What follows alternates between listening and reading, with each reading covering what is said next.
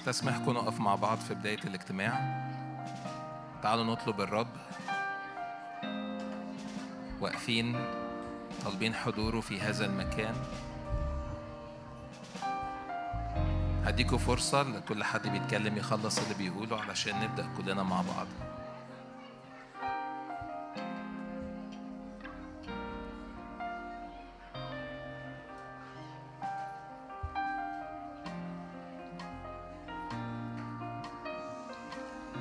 كم حد متوقع ومتشوق لمجد الرب يستعلن في هذا المكان؟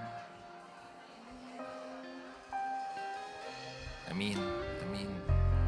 اؤمن إنه بمجرد ما ننظر إلى الأعالي بمجرد ما ننظر إلى الرب أرفع عيني إلى الجبال حيث يأتي عوني. نرفع عينينا إلى يهوى الإله. لا نرى إلا يسوع وحده. ننظر إلى الأعالي. شجعك اقف معايا كده وغمض عينك ومد إيدك للسماء. صلي معايا بالروح. اطلب حضور في الوسط. اطلب نعمة. اطلب ملك الرب هيمنة الرب على هذا المكان.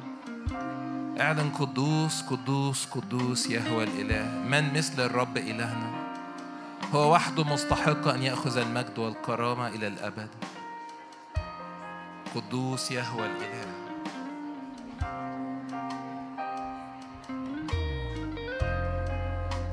وإحنا في روح الصلاة هقرأ معاكم جزء من رؤية مكتوب عدد في إصحاح خمسة رؤية خمسة مكتوب ورأيت على يمين الجالس على العرش سفرا مكتوبا من داخل ومن وراء مختوما بسبعة ختوم ورأيت ملاكا قويا ينادي بصوت عظيم. من هو مستحق أن يفتح السفر ويفك ختومه فلم يستطع أحد في السماء ولا على الأرض ولا تحت الأرض أن يفتح السفر ولا أن ينظر إليه. فصرت أنا أبكي كثيرا لأنه لم يوجد أحد مستحقا أن يفتح السفر ويقرأه ولا أن ينظر إليه. فقال لي واحد من الشيوخ لا تبكي. هوذا قد غلب الأسد الذي من سبط يهوذا أصل داود ليفتح السفر ويفك ختومه السبعة. ببساطة ده كان ال ال الإحساس اللي جوايا للنهاردة فتعالوا نغمض عينينا في لحظات ونرفع إيدينا للسماء ونعلن إنه مستحق أن يفتح السفر وختومه هو ده يسوع المسيح اللي غلب الموت غلب الموت بالقيامة. هو قام من بين الأموات. هو قام من بين الأموات. هو يسوع المسيح. وحده نعبد وحده نسجد إليه. هو مستحق المجد والكرامة. فأشجعك في لحظات وأنت واقف معايا وأنت واقفة معايا مجرد ميل قلبك ناحية الرب وانظر إليه وحده. قول له أنت وحدك مستحق. قدوس قدوس قدوس قدوس قدوس. نعلن أنك قدوس نعلن أنك قدوس. شجعك قبل ما نبدأ بالترنيم مجرد حط قلبك وحطي قلبك في المكان الصح.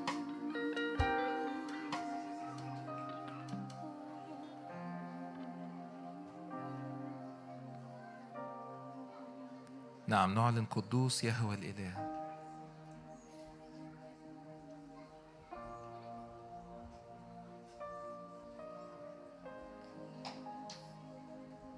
من مثلك يا رب؟ من مثلك يا رب؟ أنت وحدك مستحق. نبارك اسمك نبارك اسمك. باركي يا نفسي الرب. باركي يا نفسي الرب. باركي يا نفس الرب. هو نقلنا من ملكوت الظلمة هو نقلنا من الظلام هو نقلنا من الموت إلى الحياة ونقلنا إلى النور. ملكوت ابن محبته يسوع. هو مستحق أن يفتح السفر ويفك ختومه نعلن يسوع هذا هو إلهنا الذي نعبده. هو الأسد الخارج من سبط يهوذا. هو لي الكلمة الأولى والأخيرة هو الألف والياء. نعم نسبحك نأتي أمامك ونسبحك فأنت وحدك مستحق.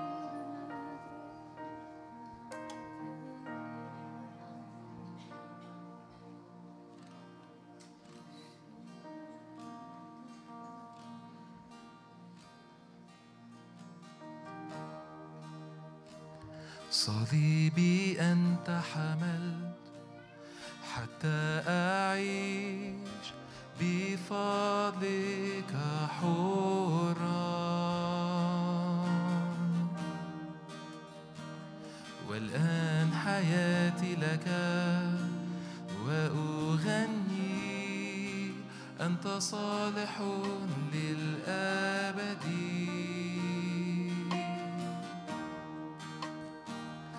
صليبي أنت حملت حتى أعيش بفضلك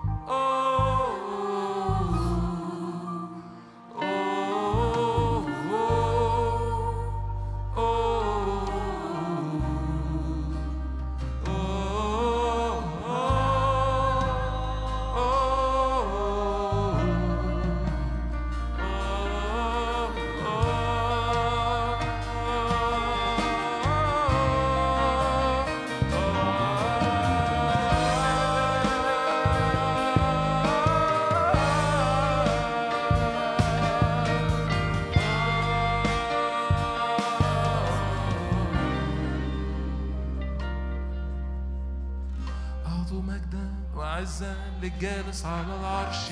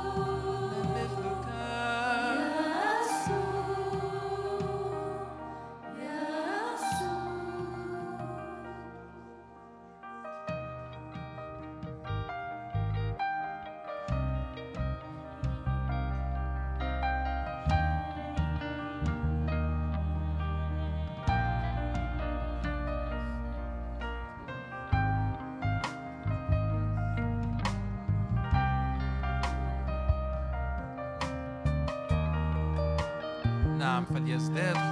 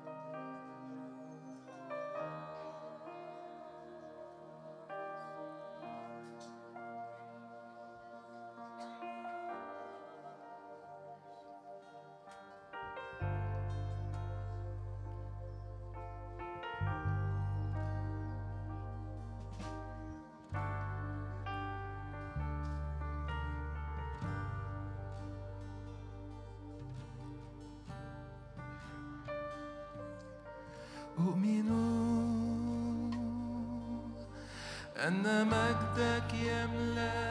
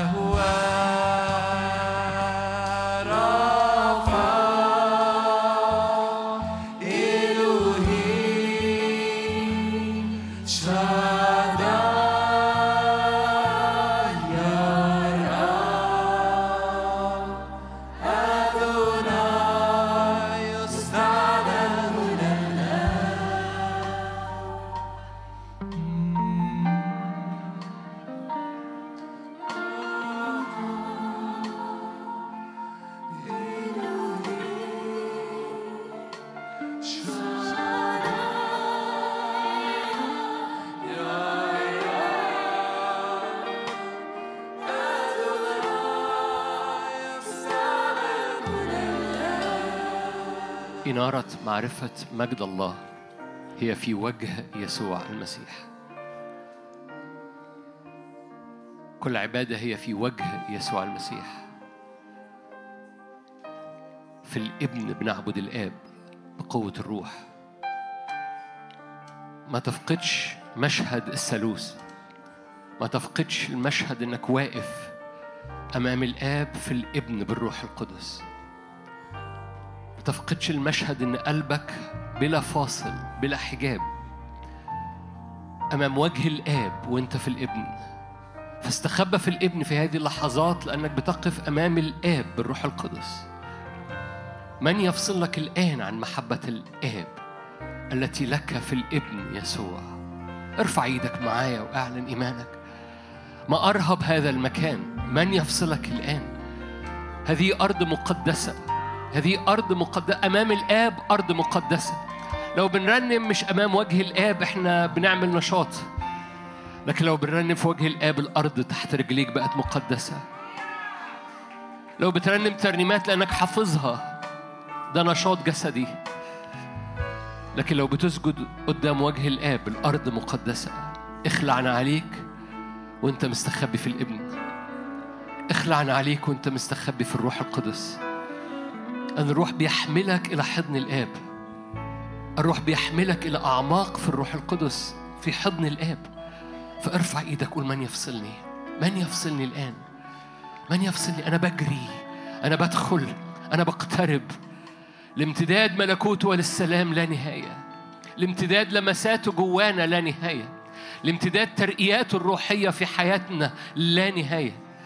الاختراقات الروحية في داخل كل واحد واحدة فينا. لا نهاية. فقول له اعبر فيا. اعبر فيا بقوة باسم الرب يسوع. اعبر فيا بقوة الآن. غير من طبيعتي. في وجهك. هللويا. في حضورك. طليق القداسة.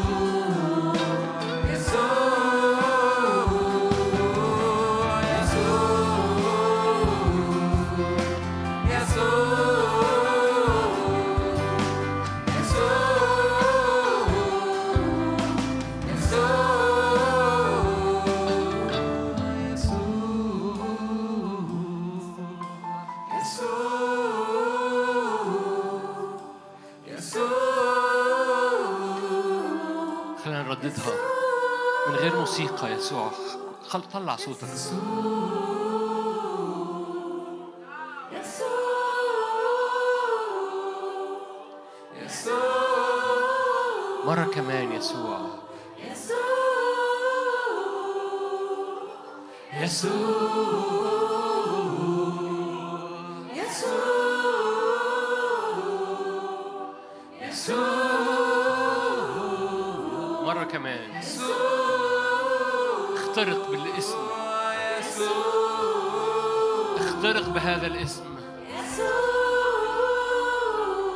خلية فيك.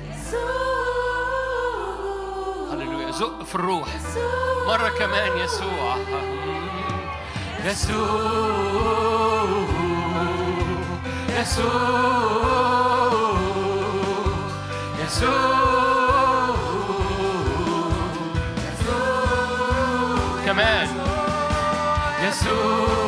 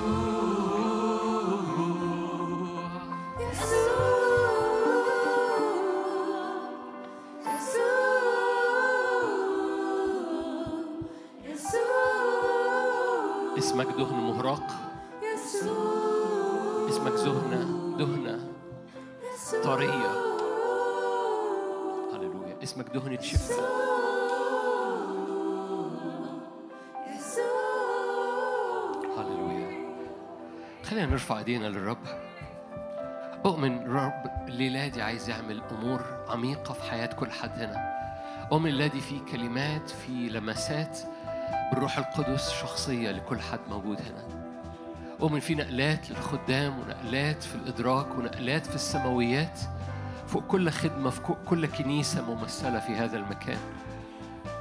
من بداية المؤتمر بقول لك ما تستقبلش وعظات انت تستقبل رداء ومسحات عمال الرب يسكبها وينقلها على حياتنا خلال هذا المؤتمر.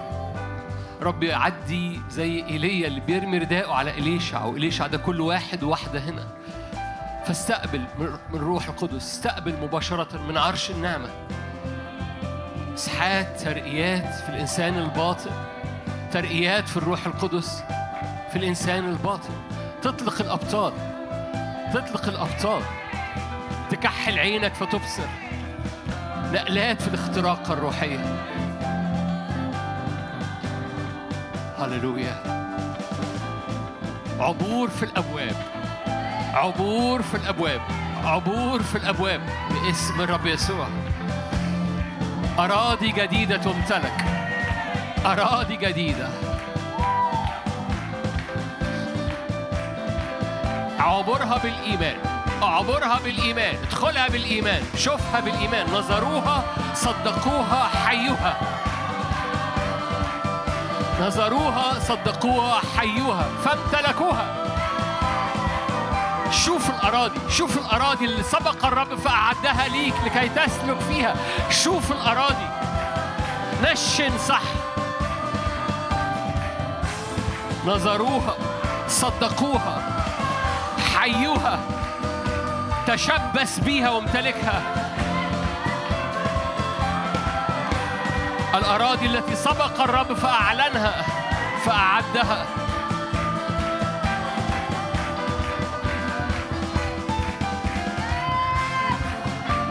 هللويا هللويا. اعلن امتلاكات امتلاكات بالإيمان امتلاكات. امتلاكات رجليك تدوس الأراضي امتلاكات. إيمان بسيط أراضي جديدة نعمة تزداد امتلاكات.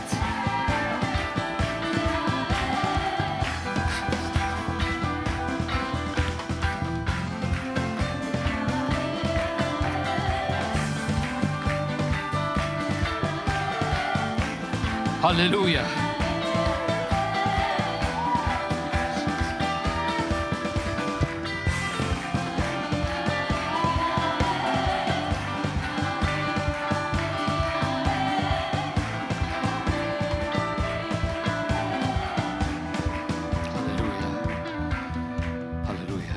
ابويا السماوي اختم بختم دمك وختم الروح القدس على كل امتلاكات وكل حجر بيتنقل هذه الليلة.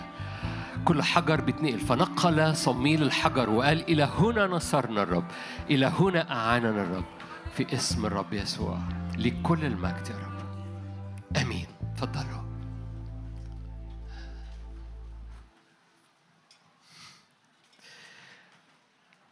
مرحب بيكم هذه الليلة.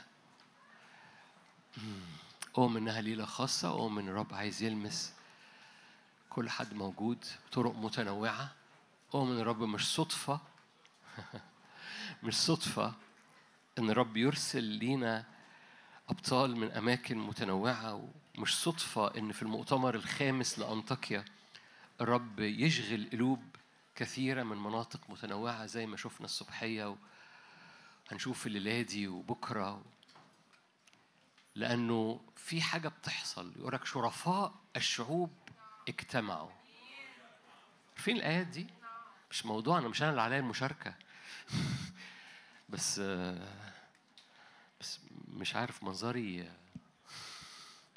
أشعيا سوري مش مزمور ده مزمور شرفاء الشعوب ده مزمور 47 في الأغلب مش كده ولا إيه؟ أنتوا هنا؟ أوكي. أنتوا بتتكلموا ولا ولا ولا أنا سامع ملايكة عمالة بتس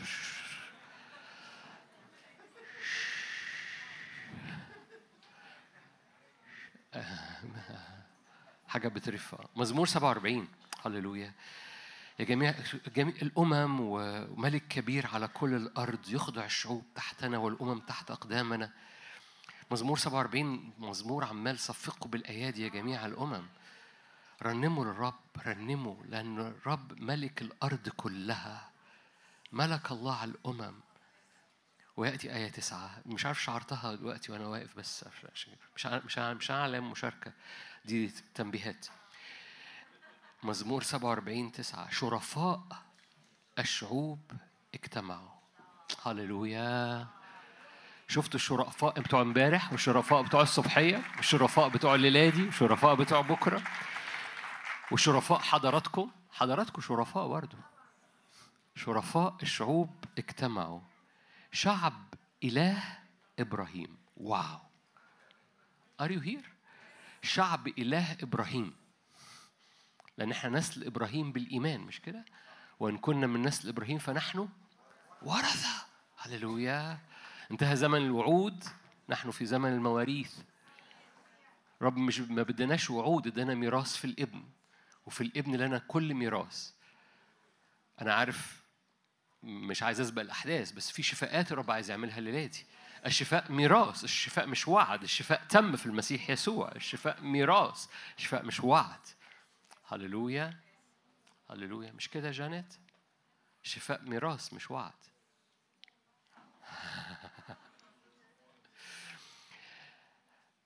علشان كده الرب سيصنع أمور كثيرة هذه اللي شرفاء الشعوب اجتمعوا شعب إله إبراهيم لأن الله لله مجان مجان الأرض مجان الشيلدز. والرب يقول لك شرفاء الشعوب دول دول المجان بتاعة الرب في الأرض. المجان هو الترس. المجان هو الترس. أتاري كنيسة الرب هي الترس بتاع الرب في الأرض. آه أنتوا اتغديتوا إيه؟ أتاري شرفاء الأرض هم الترس أنتوا شايفينها ولا نفس ده؟ رز معمر دي في الآية برضو حضرتك؟ أنت لسه بتهضم؟ شرفاء الشعوب اجتمعوا شعب إله إبراهيم لأن لله كل ال shields بتاعت الأرض هي للرب حضراتكم ال shields بتاعت الأرض نقل هنحكي بكرة نقلة المسؤولية اللي بتحصل على مجتمعات أنطاكيا نقلة أخذ المسؤولية للأرض ابتداها القسيس جرجس امبارح بالإعلان إنه الرب. جعلك الها لفرعون بس لله الشيلز بتاعت الأرض الحماية بتاعت الأرض الوقفة بتاعت الأرض دول هم دول شرفاء الشعوب لأن شرفاء الشعوب هم اللي بياخدوا مسؤولية الأرض.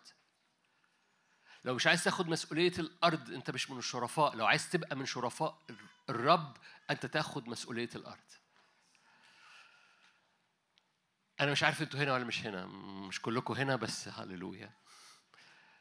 شرفاء الشعوب اجتمعوا. شعب إله إبراهيم لأن الرب له الشيلدز بتاعت الأرض لأنه هو متعال جدا. ده اللي الرب عمال يعمله في وسطينا كمجتمعات أنطاكيا. عشان كده الرب عمال بيبعت أبطاله من كل مكان بيبعت أبطاله من كل مكان. النهاردة عندنا بطلين بطل من لبنان وهقدم أخويا أسيس شيهان. لما يجي الميعاد هقدمه. لكن لكن عايز أقول لك حاجة مش صدفة مش صدفة أسيس ريك معانا مش صدفة الأسيس شيان معانا مش صدفة التنوع اللي عمال بيحصل في هذا المؤتمر على بلدنا وعلى مصر لأن مصر فيها احتياج إن كل شرفاء الأرض يجتمعوا لكسر أمور في أجواء بلدنا ولكسر أمور لها علاقة بآلهة المصريين ولفتح سماويات خاصة لأن مصر مش ملك مصر مصر وانتصار شعب الرب في أرض مصر هو له نتائج في, في الأرض كلها. لأن مصر في الكتاب المقدس مش اللي عليها ريشة مش مصر الحلوة. مصر اللي في الكتاب المقدس هي إعلان system الأرض. إعلان system فرعون. مصر هي ال origin هو المصدر بتاع الآلهة اللي بتغطي الأرض كلها. عشان كده آلهة المصريين ويحكي عن الأرض. حكي مرض ما من وضعت على المصريين. هو المصريين بس اللي بيعيوا؟ لا بس المصريين بيعبدوا المرض والمصريين بيعبدوا الموت. عشان كده انتصار كنيسة الرب في أرض مصر على الموت وعلى المرض هو انتصار للعالم كله للأرض كلها. عشان كده شرفاء الشعوب بيجتمعوا. عشان كده اللمة بتحصل. عشان كده جابي جاء عشان كده الأسيس رجع. عشان كده الأسيس شيان بيأتي وسيأتي وجه وسيأتي وكل مرة يخبط بصورة خاصة من أجل المرض. ليه؟ لأن فتح هذا السقف من على بلادنا مرض ما مما وضعت على المصريين. هم ما فيش غير المصريين بيعيوا؟ لا بس كسرة المرض في مصر هي كسرة المرض في أجواء أخرى كثيرة جدا جدا جدا جدا. لأن المصريين عبدوا المرض المصريين عبدوا الموت المصريين عبدوا السحر الأسود.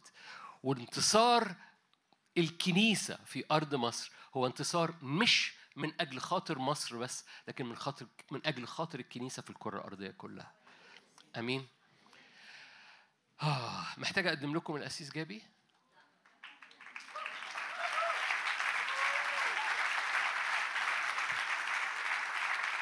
هقدمك برضو يا أسيس جابي. وبالنسبة لي حاجات كتير الأسيس جابي بيمثلها. معرفة برضو قديمة من زمان من أيام ما كان بشورت.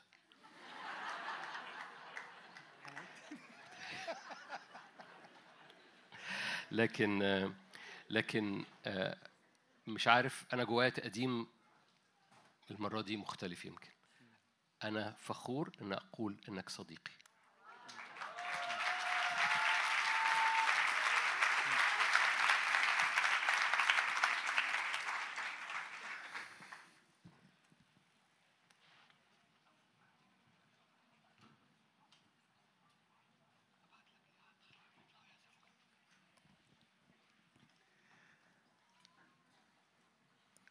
أقول إيه بعد اللي قاله يعني مش عارف.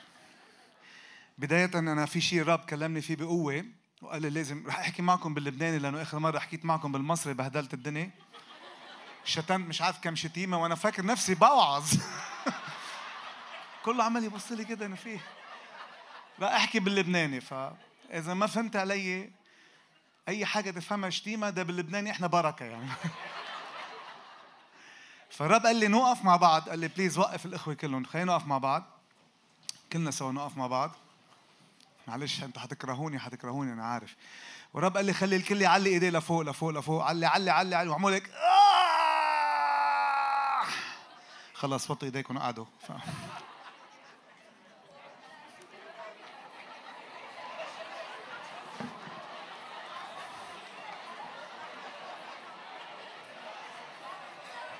يا رب باسم يسوع بنتهر كل روح منبار.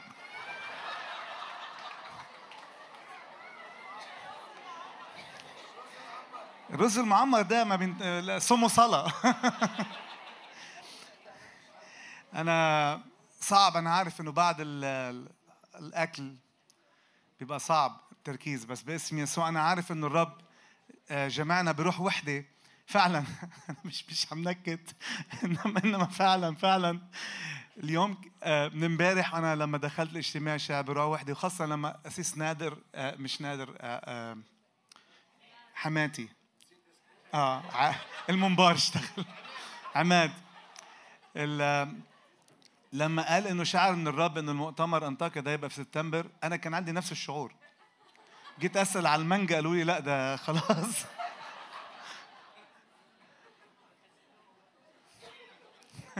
صدقني كان عندي نفس الشعور أنا مش بهرج لا ده الرب بيتكلم ف بس يا رب يسمع بس.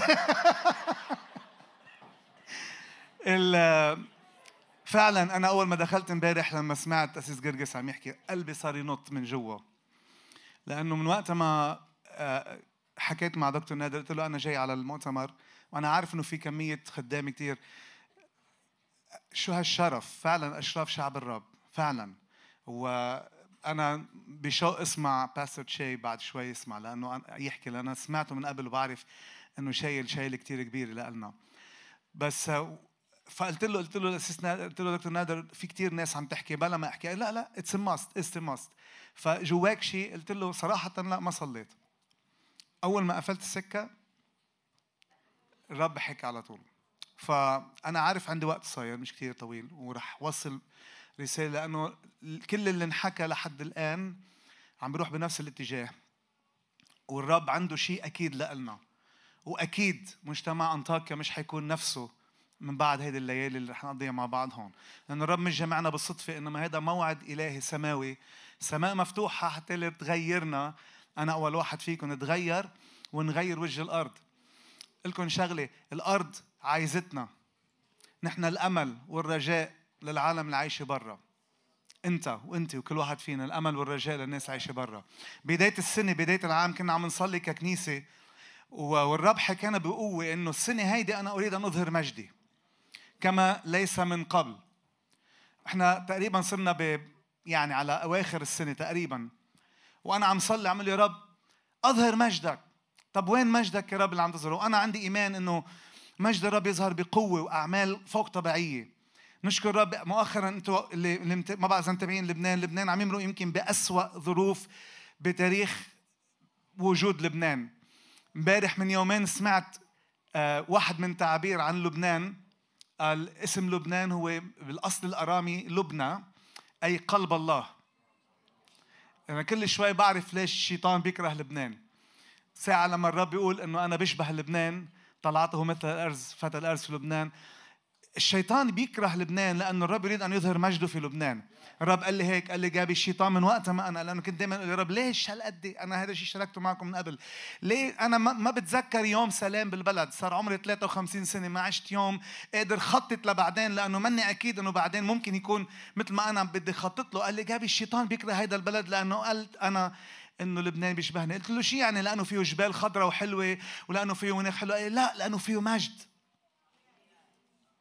وقال الرب في لحظة سيتحول لبنان. ومن فترة الرب عملنا لبنان as forerunner يعني نحن رح نكون عم نسبق شوي الناس. يمكن مع هالبلد الصغير معلش اسمحوا لنا نحن 4 مليون. كان نفسي اجيبهم معي كلهم سوا بس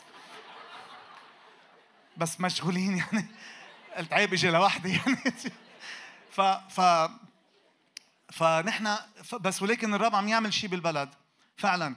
عم نمرق بأسوأ وضع اقتصادي يمكن ممكن بتاريخ لبنان أسوأ وضع اقتصادي بيقولوا حتى بتاريخ العالم بآخر 300 سنة ما في بلد مرق باللي باللي لبنان موجود فيه حاليا. ما في أي أمل ما في نظام ما في عنا رئيس ما في عنا حكومة. مش عارف كيف البلد شغالة. يمكن عارف كيف البلد شغالة. البلد شغالة على النعمة. والكنيسة بقدر أقول أمام الله وأمامكم بأفضل أيامها بأفضل أيامها حضور الرب حضور الرب. ما ببدله بشيء. إذا بده يصير كوارث سيزيد حضور الرب. يا رب يصير كوارث. لأنه من أجمل ما عم نختبره بحياتنا. عم تيجي أوقات كنت عامله لدكتور نادر من من ثلاث أربع أسابيع كان عندي متكلم جاي من أمريكا. تخيل أنا عازم متكلم على الكنيسة يوعظ. ما قدر يطلع على المنبر. قال لي الرب أوعى يطلع بيموت. فقلت له خليك قاعد.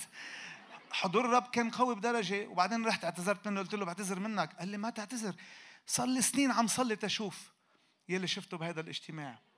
بتقول لي شو عملت شو حضرت؟ أنا واقف هي زي الأهبل كده. آه. مش فاهم. ولكن حضور الرب ونعمة الرب شيء غير عادي. بتعرفوا شو قال الرب؟ ومش هذا الموضوع اللي بدي أشارك عنه بس لازم لازم لازم أقرأ لكم الايه لأنه كثير جواتي. فعلا لما لما لما موسى تكلم إلى الرب. قال له يا رب إن لم يسر وجهك. وجه الرب هو حضور الله. ما هيك؟ بعدين شو قال له شو قال له للرب؟ قال له آم، بخروج 33 15 إن لم يسر وجهك فلا تصعدنا من هنا فإنه بماذا؟ بماذا يعلم أنني وجدت نعمة في عينيك أنا وشعبك؟ أليس بمسيرك معنا؟ فنمتاز أنا وشعبك عن جميع الشعوب ال- الذين على وجه الأرض. خلي لكم شغله في الزمن القادم يا أحبة وأنا بدي اصلي وأعلن إيماني إنه أي هيئة موجودة أي كنيسة موجودة بهذا المكان يكون قلبنا إنه نحن ناس بنحتضن حضور الله.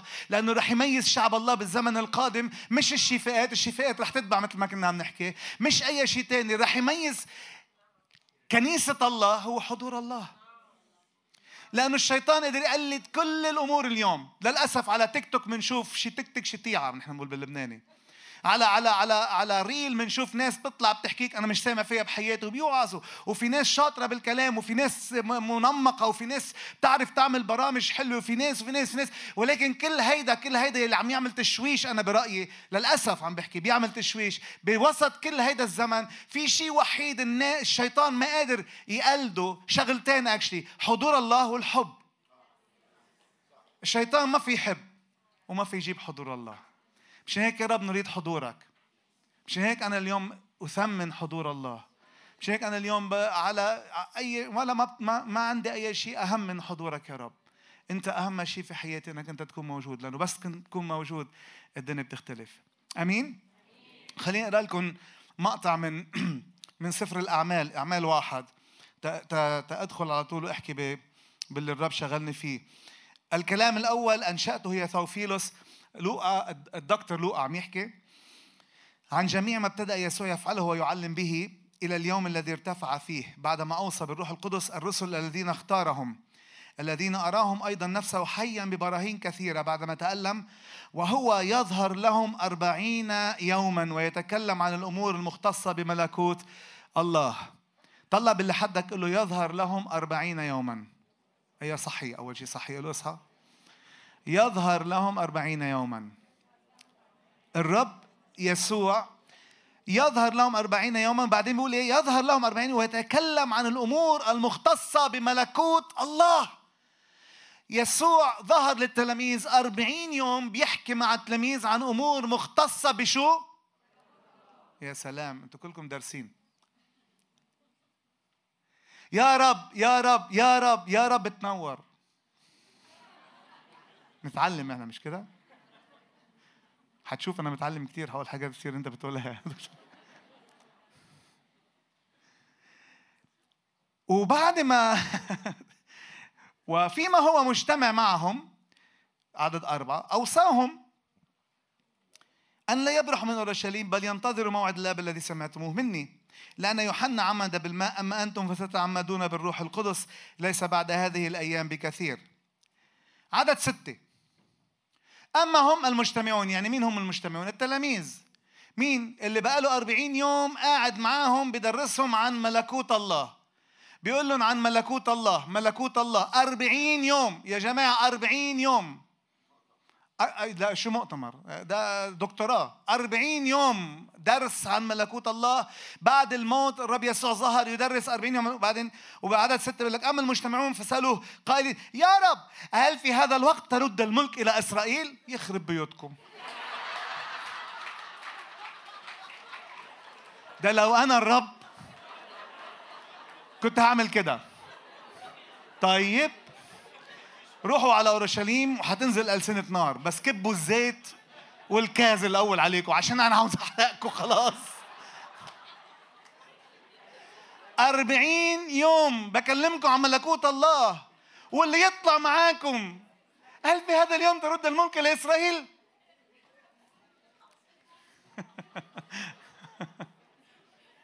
نضحك؟ ده أنتوا هتضحكوا كتير. عارفين إنه إحنا نفس الطريقة بنعمل مع الرب؟ لما سألت الرب يا رب ليش ما في مجد؟ قال لي مين قال لك ما في مجد؟ في مجد بس أنتم مش شايفينه. عيونكم على رد الملك لإسرائيل. عيونكم على الأرض. وافتكرت ابني زبدي. بعتين ماما. ماما ماما روحي قولي له أنا عاوز أقعد على اليمين وأنا عاوز أقعد على الشمال. أنا عاوز أبقى وزير يا ماما. عاوز. راحت الماما دي حرام مسكينة. حلو الفكرة. أنا ولادي اتنين وزراء يعني. يا رب يسوع. ينفع تقعد واحد على اليمين واحد على الشمال فرب يسوع قال لهم إيه بقى؟ قال لهم أنتوا أنتوا عارفين بتطلبوا إيه؟ أنتوا فاهمين؟ أنتوا مش فاهمين وبعدين على طول بعد الحادثة دي مش بالصدفة أنا أؤمن بإنجيل لوقا بيقول وهو ماشي الرب يسوع اتنين عميان عشان ليه اتنين عميان عشان العميان بيبقوا عندهم مجتمع عايشين فيه مع بعض والحلو إنه واحد عدد تاني. الاثنين صرخوا مع بعض. في إنجيل تاني بيقول بس بارتيماوس بس في لوقا بيقول كانوا اثنين يا يسوع ابن داوود ارحمني. يا يسوع ابن داوود ارحمني. قال له يا رب جابوا لعند رب طالب قال له ماذا أريد أن أفعل لك؟ يعني إيه اللي تريد ماذا تريد أفعل؟ يعني أنا أعمى. حتى يعني حتعمل لي إيه؟ أنا يعني يا رب أريد أن أبصر. ليه الرب يسوع قال له ماذا تريد أن أفعل لك؟ كان الرب بده إياه يعرف وكان بده بده يعلن إنه ممكن أنت تكون عايش بأورشليم بس أعمى. وأنا أنا محتاج أنا وياك يا رب أريد أن أبصر. أنا عم صلي يا أحبة لإلي ولإلكم ولمجتمعات انطاكيا يا رب يفتح عينينا. لأنه اللي نحن عم نعيشه اليوم ممكن نكون مثل تلاميذ. 40 يوم عم نسمع عن ملكوت الله. وفي بنقول يا رب متى ترد الملك لإسرائيل؟ أنا شو دوري على الأرض؟ يا رب الكنيسة تبعي شو رح تعمل؟ آه، آه، الفلوس تبعنا من رح تجي؟ كيف يا رب بدنا نتحرك؟ خليني لكم شغله ملكوت الله لا يعتمد على الدولار. اقتصاد الملكوت لو الدولار طلع ونزل ما بيهتزش. يا مصريين أنتوا طلع عندكم شوية لو أقول لكم طلع عندنا قد إيه في لبنان. على فكرة البلد اهتز إنما ملكوته ما اهتزش. حضوره ما اهتزش. لأنه ملكوت الله ما بينبني على أمور أرضية. ملكوت الله فوق الأرض شيء أعظم من الأمور الأرضية. مشان هيك باسم يسوع شاعر بقلب الرب يعطينا دعوة. عينينا تتفتح إنه الموضوع أبعد من مجرد أنا كيف بدي أعيش أنا كيف بدي آكل أنا كيف بدي أشرب أنا شو بدي ألبس. هذه الأمور جميعا تطلبها الامم أما أنتم اطلبوا اولا ملكوت الله. عارفين الآيات وحافظين عن الغايب ولكن هل فعلا عم نقول يا رب افتح عيوني على ملكك يا رب؟ ملكوت الله يعني حضور الله يعني ملك يسوع في وسطنا. عندها يا رب نرى المجد. تلميذي عمواس نازلين منحدرين ومبتعدين عن اورشليم بالكتاب المقدس بكل وضوح ماشيين وبعدين الرب يسوع يمشي معهم. قال امسكت عينهم عن يشوفوا ليش ما قدروا يشوفوا الرب يسوع؟ لأنه كانوا ملتهيين بملكوت الأرض. قال له ما سمعت؟ قال له شو بكم؟ بشو عم تتكلموا؟ عن شو عم تحكوا مع بعض؟ قالوا له ما سمعت ما سمعت عن يسوع اللي كان لازم يفدي إسرائيل. يعني هو ما فديش إسرائيل.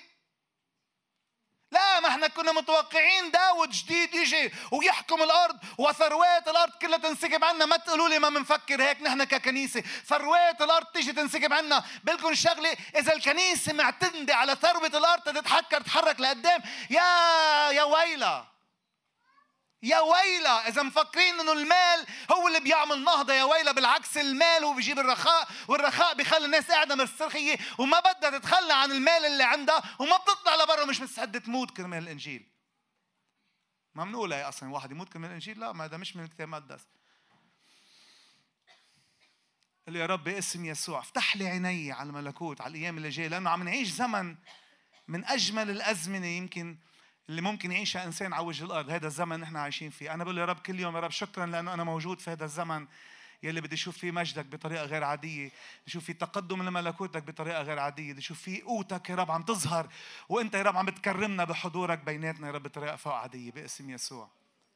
تلميذي عمو يسألوا له من بعد ما ربحت وقال طب كل الطريق وجاء وبعدين قعد وبلش يحكي معهم يحكي معهم يحكي معهم وبعدين بلش يخبرهم من من سفر التكوين لسفر الرؤيا وبعدين ما ضلت ضلوا مش قاشعين بعدين لما فتحت عينيهم قال له ألم تكن قلوبنا ملتهبة مشتعلة في في داخلنا؟ يلي هي حالة الكنيسة اليوم أي وعظة بنسمعها بنحس قلوبنا اشتعلت بداخلنا ولكن مش بكفي إن قلوبنا تشتعل.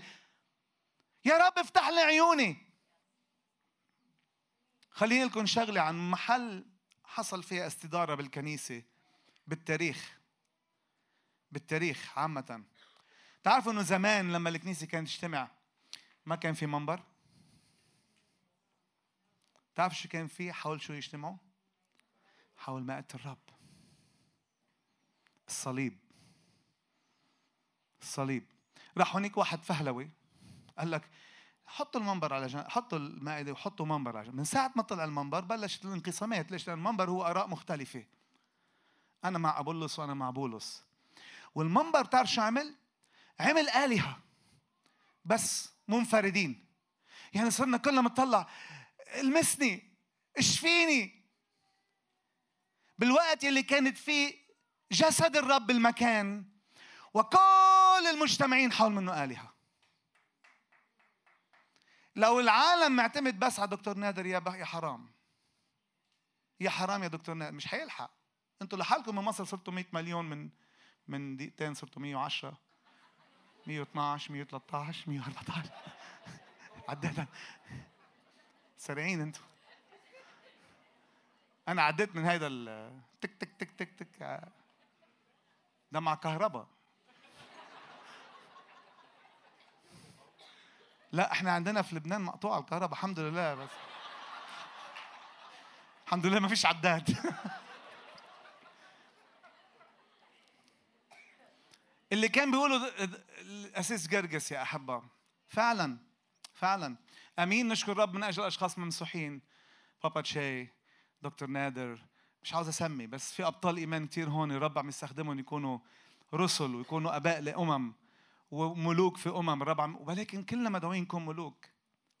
أمين يا أحبة الرب يقيم ناس وأمين الرب يمسح ناس ولكن كلنا المسحه لنا كلنا المسحه لنا وكلنا لازم ننتبه إنه في هذا المكان اللي بيجمعنا هو جسد الرب يسوع صليب الرب يسوع المسيح. أنتوا عارفين إنه لما الرب يس... لما بولس كتب آه، آه، آه، بكورنثوس الأولى 11 23 فإن تسلمت من تسلم- سلمتكم أيضا الرب يصفي أخذ خبزا كسر وقال أخذ ما مش مش كده؟ وبعدين بيقول إيه؟ فإنكم كلما تأكلون هذا الخبز وتشربون هذا شو بتعملوا؟ شو يعني تخبرون بال... بال... باللغة؟ تفعلون عمل الصليب. يعني الصليب اتعمل مش عشان نعمل موفي في الآخر ونرسمه إشارة ونحطه في رقبتنا و... لا لا الصليب اتعمل عشان يفتح المجد تبع السماء يكون في وسطنا يا أحبة. بسبب عمل الصليب أنا وأنت صار فينا نحط إيدينا على المرضى فيبرؤون. بسبب عمل الصليب أنا وياك صار فينا نحط إيدينا على المقيدين بيتحرروا. بسبب عمل الصليب أنا وياك خيالنا بيشفي مرضى. ليه لا؟ ليه لا؟ ليه لا؟ ليه لا؟ مين قال انه مين قال إنه بولس إنه بطرس يلي كان يلي شتم الرب ويلي شتم ويلي ويلي خان ويلي ويلي ويلي ويلي. كله تغير إمتى يا أحبة؟ لما حل الروح القدس. فتحت عينين التلاميذ وتحركوا التلاميذ بقوة الروح القدس. مش هيك الكنيسة انطلقت؟ يا رب باسم يسوع المسيح أنا عم صلي. يا رب افتح عينينا. في آية كتير حلوة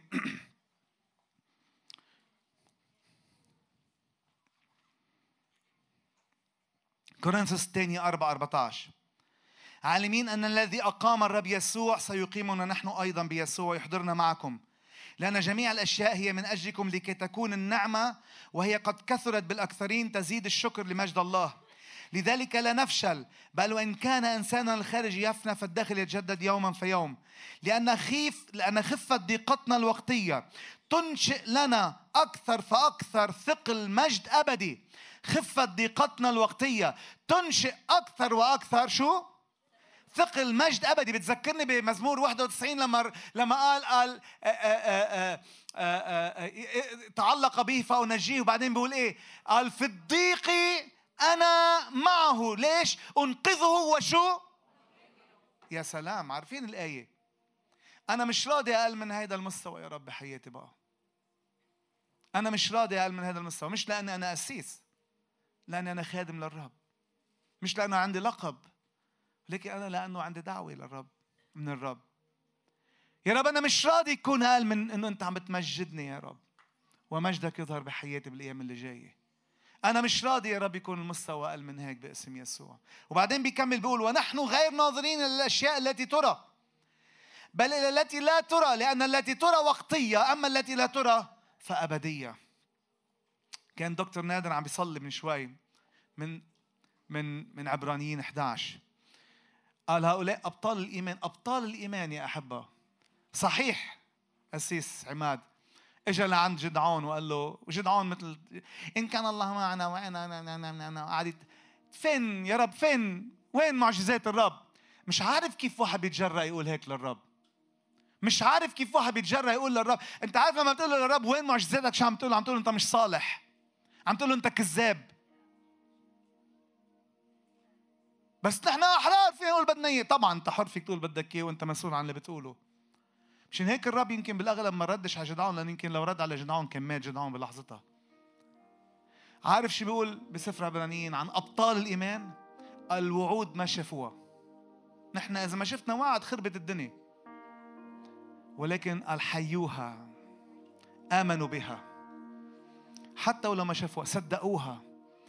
عارف أنا عندي وعود كتير للبنان. يمكن تصير على أيامي وبكون الرب أكرمني بس أنا متأكد إنه رح بتصير حتى لو مش على أيامي. لأنه إلهي لا يكذب. آمين؟ تعالوا نقف مع بعض لحظات رح نرجع.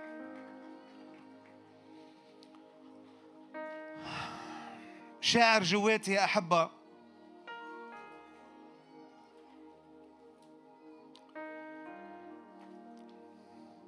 إن الرب يفتح عيوننا. قل يا رب افتح عيوني في هالمساء. صرخ له لك يا ابن داوود ارحمني يا رب افتح لي عيوني. لأنه هيدا زمن المجد.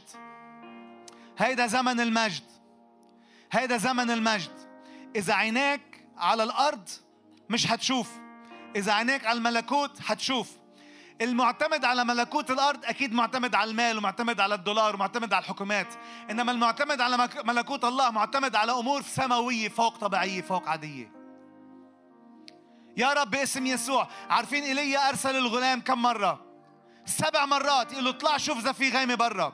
تعرف أنا أؤمن؟ أنا أؤمن هيك إنه سبع مرة دخل قال له في غيمة قدر كف أنا أؤمن ان غيمة قدر الكف كانت موجودة من أول مرة بس الغلام افتكر إنه هيدي مش كافيه مش فجأة ظهرت الغيمة. قدر كف. استهزأ فيها يمكن استخف فيها. بالمنطق غيمة قدر كف ما بتعمل الطوفان اللي الرب وعدنا فيه. ولكن يا رب أنا أؤمن باسم يسوع المسيح.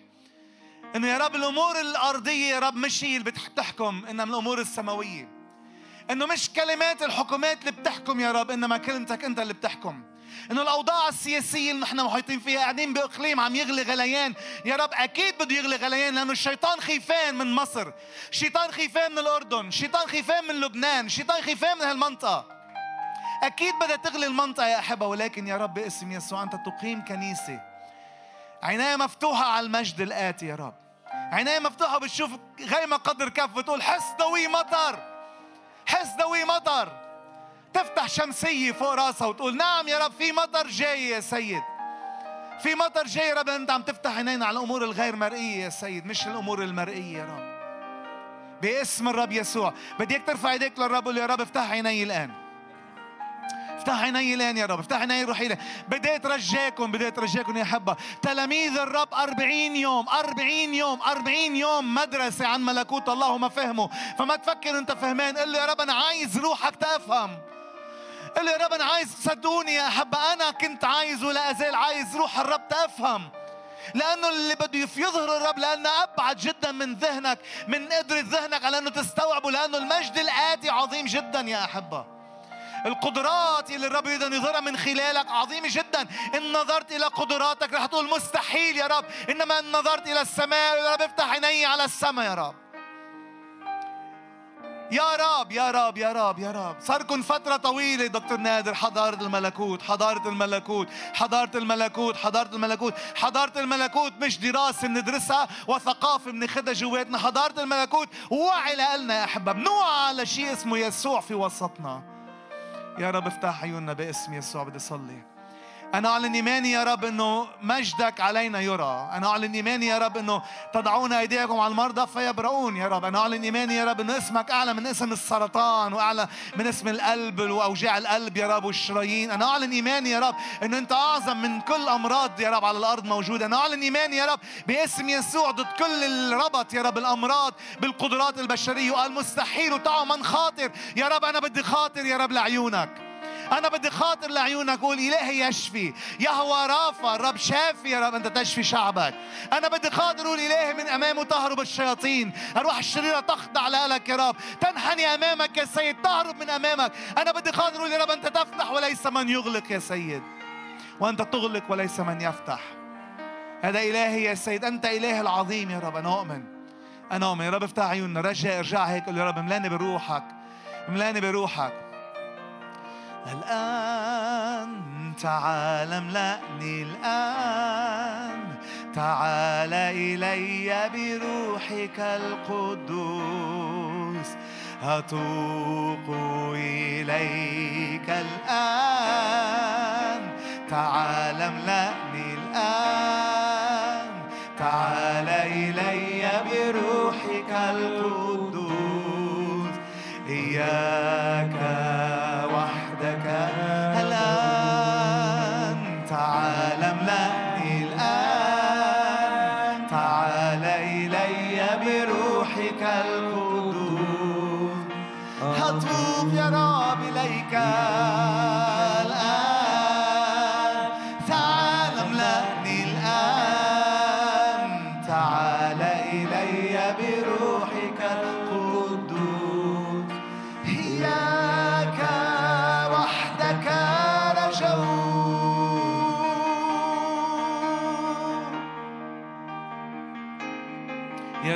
بروحك وافتح عيوننا المس قلوبنا يا رب.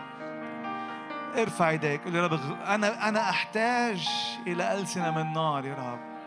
أحتاج إلى هاي الهزه اللي هزت بطرس يقف ويعظ يا رب ويخبر ويعلن بطريقة مختلفة يا سيد. ولا يعود يهتموا يا رب بمل- بملك الأرض يا رب. انما ملكوت السماء يا رب. ملك يسوع حضور الرب يسوع. يا رب افتح عيوننا يا سيد باسم يسوع. افتح عيوننا يا رب افتح عيوننا يا رب. Hmm.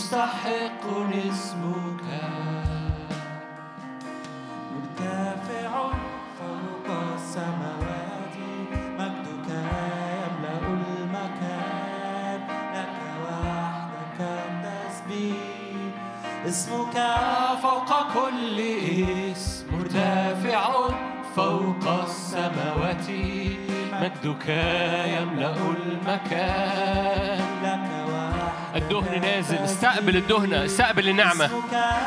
استقبل. ما ترنمش بس استقبل.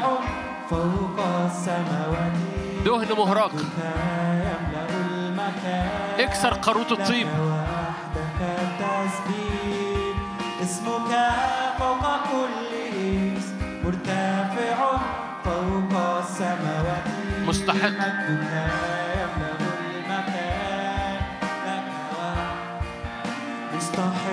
اسمك يا يسوع لك وحدك التسبيح مستحق اسمك مستحق اسمك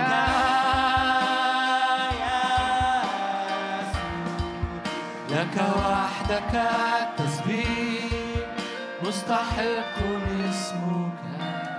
لما المرأة كسرت قاروط الطيب امتلأ البيت كله من رائحة الطيب. الكل ليك الكل ليك. تعالوا نقول له الكل ليك مجرد قول له الكل ليك. الكل ليك بحبك الكل ليك. امتلأت البيت امتلأ كل البيت من رائحة الطيب.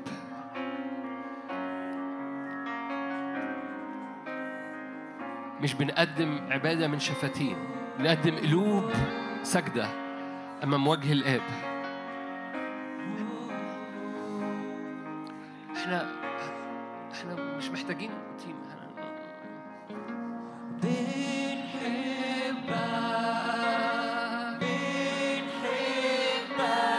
يسوع هللويا. انت اللي تعبده قدم تكريس قدم قارورة الطيب.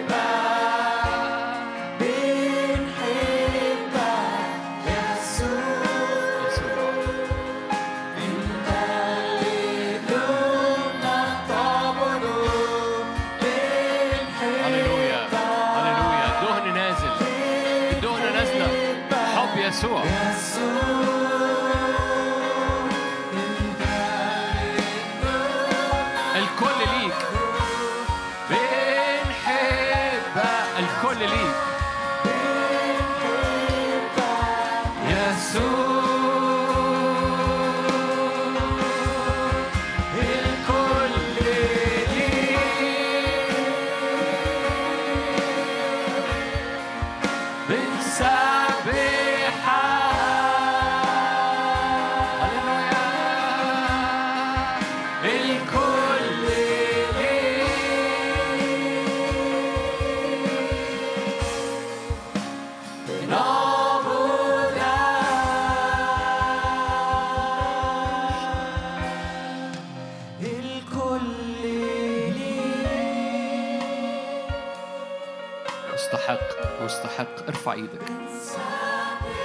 انت مستحق.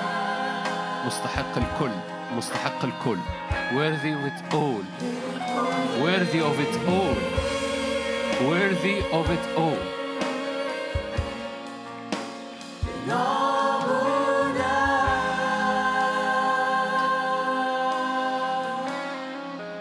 استأذنك لو تحب. ارفع إيدك.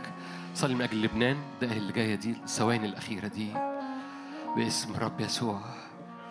يدك حضورك مجدك. حصاد كثير في هذه الأزمنة حصاد كثير في هذه البلد.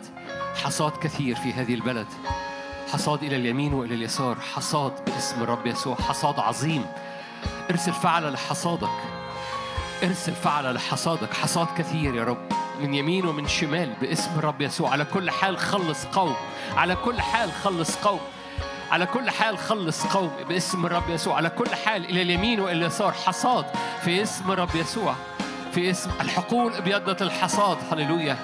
في روح الله حصاد harvest عظيم. عظيم عظيم عظيم. في اسم رب وسرعة جديدة. نعم. كلمة أنطاكيا يعني مركبة سريعة. speedy chariot speedy chariot ده معنى كلمة Antioch Antioch يعني speedy chariot فرب تفعيل وسرعة. على على على لبنان. تفعيل وسرعة على كنيسة لبنان. تفعيل وسرعة على كنيسة القسيس جابي. وباقي الكنايس باسم الرب يسوع. تفعيل وسرعة على كل الكنايس كنايس الملكوت اللي موجودة في لبنان. speedy chariot خلاص سريع. هللويا. harvest سريع. هللويا. الزارع يدرك الحاصد وبزاء باذر العنب.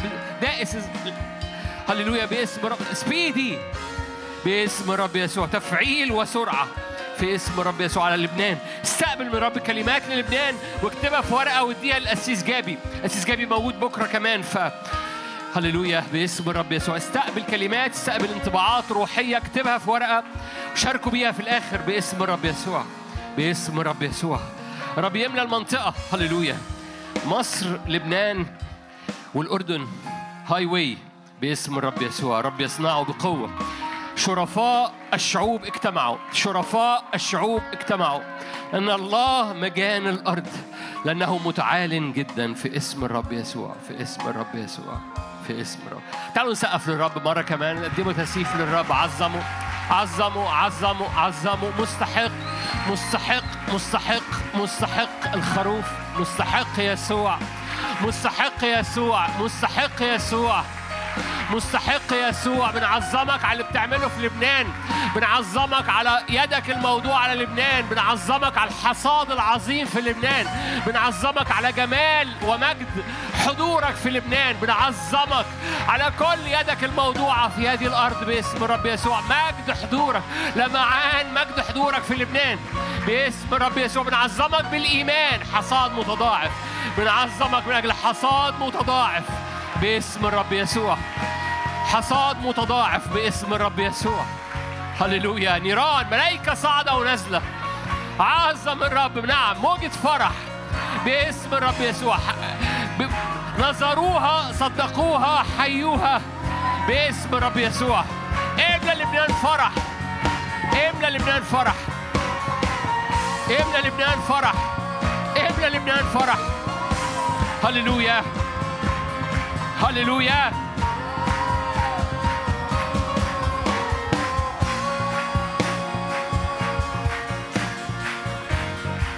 هللويا استقبل الروح استقبل روح الإيمان وروح التشجيع وروح الفرح وروح الامتلاك وروح النصرة استقبل هذا المؤتمر أنت بتستقبل فيه.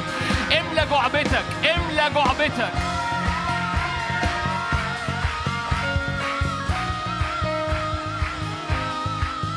هللويا. هللويا. تفضلوا. عشان الوقت. هللويا. هللويا. هللويا. open buffet وكل ما يخلص طبق الطبق اللي وراه ينزل. كل ما يخلص طبق الطبق اللي وراه ينزل. download ورا download. من حضور الرب من نعمة الرب من مجد الرب. هللويا. مش كده؟ مش شرفاء الشعوب اجتمعوا برضه مجدا للرب. مجدا للرب. بولس الرسول قال كده لكم معلمين كثيرين لكن آباء قليلون. ودي حقيقة انك تجد قلب أب ده مش مش متوفر في السوق. إنك تجد قلب أب مش متوفر في السوق. وتجد إن أب بيكمل المشوار بمصداقية وبصدق وبتواضع وبامتلاك وباستمرارية. عشان كده قال انظروا إلى نهاية سيرتهم. بمعنى يعني شوف ال stretch بتاعه. أحد الآباء اللي في الأرض هو شيران. لما بقول pastor لما بقول pastor هي هو ده التعبير اللي موجود في السوق. لكن الحقيقي الحقيقي الحقيقي هو أب. هو أب لحركات روحية كثيرة هو أب شاف حركات روحية كثيرة هو أب حقيقي لحاجات كثيرة هو شالها وقف بيها. أب لي ممكن أحكي قصص كتيرة عن حركات من الصلاة كان هو الأب ليها. بس القصة مش بس إن هو كان أب لكل الحاجات دي، مفيش حركة روحية في الأغلب في المرحلة الأخيرة من الثمانينات لغاية دلوقتي وأنا هو لسه صغير برضو. آه، إلا وهو كان موجود فيها أو كان صوابعه موجودة فيها كان حركة صلواته موجودة فيها وكان أب لحركات روحية للصلاة. يعني تسمعوا حد له اسمه لو إنجل؟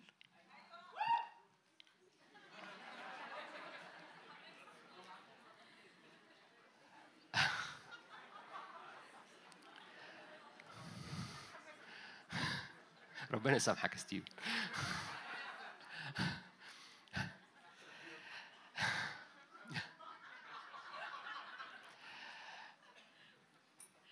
شيان ابوه حد فاهم حاجة؟ حركة الصلاة بتاعت لو إنجل شيان كان هو اللي بي بيكفر بيغطي لو إنجل. حد فاهم حاجة؟ وبالتالي لما بتستقبل خلي خلي بالك أنا بقول لك ما تستقبلش كلمات استقبل المنتل استقبل الرداء اللي بيترمي علينا. حد فاهم حاجة؟ في رداء بيترمي وهذا الرداء بيحمل ليك حتى استوعبت أو ما استوعبتش في رداء بيترمي على روحك في رداء بيترمي على دعوتك في رداء بيترمي على مسحتك في رداء بيترمي على امتلاك أراضي في حياتك بالإيمان. بتصدقها بتاخدها بالإيمان. بتراها بتصدقها بتمتلكها بتقوم مكلبش فيها في الأجواء كده والجي بتاعتي بالتشي كده بتاعتي أوكي؟ فما تسيبهاش تعدي. ما تسيبهاش تعدي. القصة مش كلمات. هيتكلمها بالإنجليزي وهترجمها بالعربي. القصة في حاجة بتترمي علينا. روحية. ممكن يبقاش الموضوع. أنا مش عارف. شيران هيتكلم على إيه. بس أنا عارف إنه أب. على مدار السنين. أنا اختبرت كده. أنا أعرفه من سنين طويلة. ما بيني وما بينه قصص كتيرة. شفت إزاي هو فيها أب. هتفهم حاجة؟ وال وال stretch بتاع الروح المشوار الروحي اللي هو قطعه أنا اشهد عنه امين فتعالوا نرحب تعالوا نقف كلنا ونرحب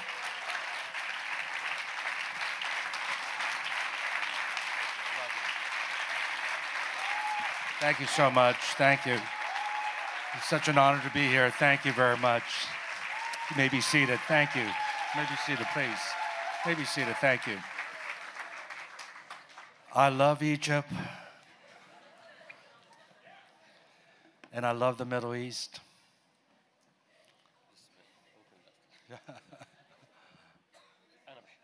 انا بحب مصر وبحب الشرق الاوسط I feel the Spirit of God's moving, and the center of gravity is shifting to the Middle East. اؤمن ان الروح القدس عمال بيتحرك وان المركزيه او نقطه And, uh, الجاذبيه اللي في الارض بتتحرك للشرق الاوسط You know, it's going all the way back to Jerusalem again. رجعت مره تاني الحركه واعين الرب مره تاني الى الشرق But الاوسط والى before اورشليم Romans 11, before all of Israel is saved, the fullness of the Gentiles must come first. يجب ان يحصل تكميل للامم قبل ما الرب يتحرك على الشعب اليهودي And مره we're تانية still in the fullness of the Gentiles. احنا في ملء الامم في هذه The الازمنه harvest is coming in. الحصاد عمال It's بياتي happening right in the Middle East. عمال بيحصل في الشرق الاوسط It's happening with Assyria and Egypt. عمال بيحصل ما بين And مصر then it'll واشور be Israel's time. وفي الاخر سياتي الى And all الشعب of Israel will be العهد saved. القديم فيؤمن شعب الرب What an العهد honor it القديم. is for me to be here. انا فخور ان اكون موجود في Uh, وسطيكم Dr. Nader is one of my heroes. انا نادر اعرفه من زمان I really mean that.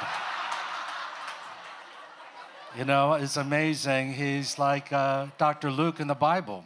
آه، آه، لوقا كان دكتور في العهد القديم Now, you think about Luke was a medical doctor, لوقا كان طبيب but he was a historian. لكن هو كان بيحمل التاريخ برضه And his Greek was better than Paul's Greek. وكان بيفهم في اللغة اليونانيه أكتر من بولس نفسه And if uh, based on New Testament scholars, his Greek is perfect. وبحسب العهد القدي- الج- ال- ال- الجديد واللغة And بتاعته he's like a Renaissance man, زي ما يكون رجل نهضه uh, just very gifted in so many different areas. راجل مليان مساحات و- وهبات متنوعه And also, uh, being a doctor, he was in the marketplace. ولوقا كمان كان بيشتغل كان طبيب He wasn't a priest. ما كانش قسيس He wasn't part of the original 12. ما كانش اصلا من ال 12 And that's like you. You're in the marketplace. وزي حضراتكم حضراتكم في اشغال Do you know in America only 1% of the church is in full time ministry like me? عارفين 1% بس في الكنيسه في الامريكا هم من الخدام 99% الكنيسه of the church is in the marketplace. لكن 99% من الكنيسه And بيشتغلوا بيروحوا I believe اشغال that's true here. وده بينطبق عليكم هنا And, there's just, and I want to just emphasize, he didn't just give gifts to the 1%. خلي بالك الرب لم يسكب هباته للواحد في المية بس من In الكنيسة Ephesians chapter 4, verse 11, when he ascended on high, gave some to be apostles,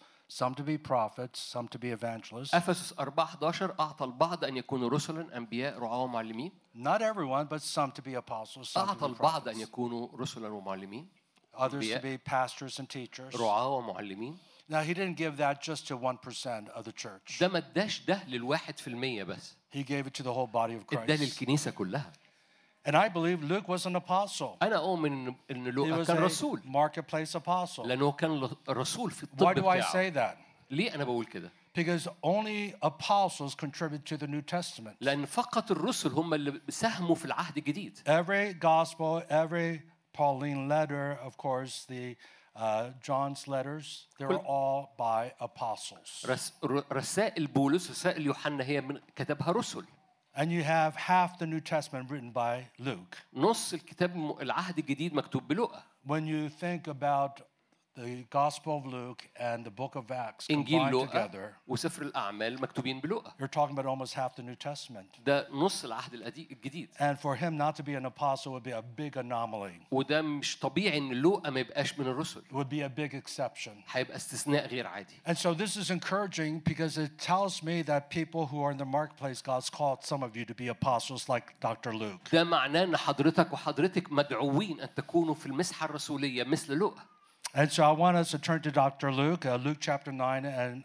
تعالوا Luke نروح مع chapter بعض. 10 are the two texts I want to look at. انجيل لوقا 9 و10 And I want to first of all greet my team here. We have, uh, I lead a network of churches called Harvest International Ministry. عايز ارحب بالفريق اللي معايا احنا فريق موجودين هنا في حاجه اسمها اتش اي ام هارفست And uh, انترناشونال there's مينستريز around 30 of us touring Israel and Egypt. Would you guys stand 30 wherever you are? موجودين Just فوق stand في where you are. البلكونه فممكن تسقفوا Uh, لهم just ترحبوا بيهم هم كلهم wanna في honor البلكونه you. فوق This is the uh, best tour group I've ever led. ده افضل فريق أنا اتحركت بيه لل- للزيارات And of course, uh, Jana Mustafa is on the board of HIM. Jana, why don't you stand up? 'Cause I want them to know that you're one of our board members. الامريكانيه An Egyptian living here half the year. نص سنه بتقضيها في مصر And she is a tremendous, dear woman of God, dear friend of my wife and me. قريبه جدا ليا ولمراتي Mama Sue just texted me right before مراتي the اسمها meeting, سو and she sends her love. She gives you a big kiss, my بتبعت wife. سلامها ليكم كلكم By the way, we just celebrated our 44th anniversary. كان عيد جوازنا ال 44 And for those who don't know, we have four adult children. عندنا اربع ابناء ناضجين Uh, the كبار main thing is they all love Jesus. كلهم بيحبوا يسوع And uh, we have nine grandchildren. وعندنا تسع احفاد And so we're being obedient to the Great Commission in Genesis chapter 1, verse 28. فاحنا بنخضع للتكليف الالهي ان احنا نجيب كتير What does it say in Genesis 1 28? في تكوين 1 28 Well, it told Adam and Eve, be اثمروا- fruitful, multiply, fill the earth, اثمروا واكثروا واملأوا الارض and subdue the enemy and rule. واخضعوا الارض تسلطوا And I want to go back to that in a moment, but uh, you know, God still wants us to have big families. الرب لسه عايزنا نبقى عندنا عائلات كتير كبيره Uh, because why? ليه؟ Because we're made in God's image and His likeness, لان احنا مخلوقين على صورته كشبهه and God is a God of love. والرب اله محبه He wants a big family to love, يحب عيله كبيره and تحبها He wants a big family to love Him ويحب عيله كبيره تحبه and to worship Him in spirit and in وتعبده truth.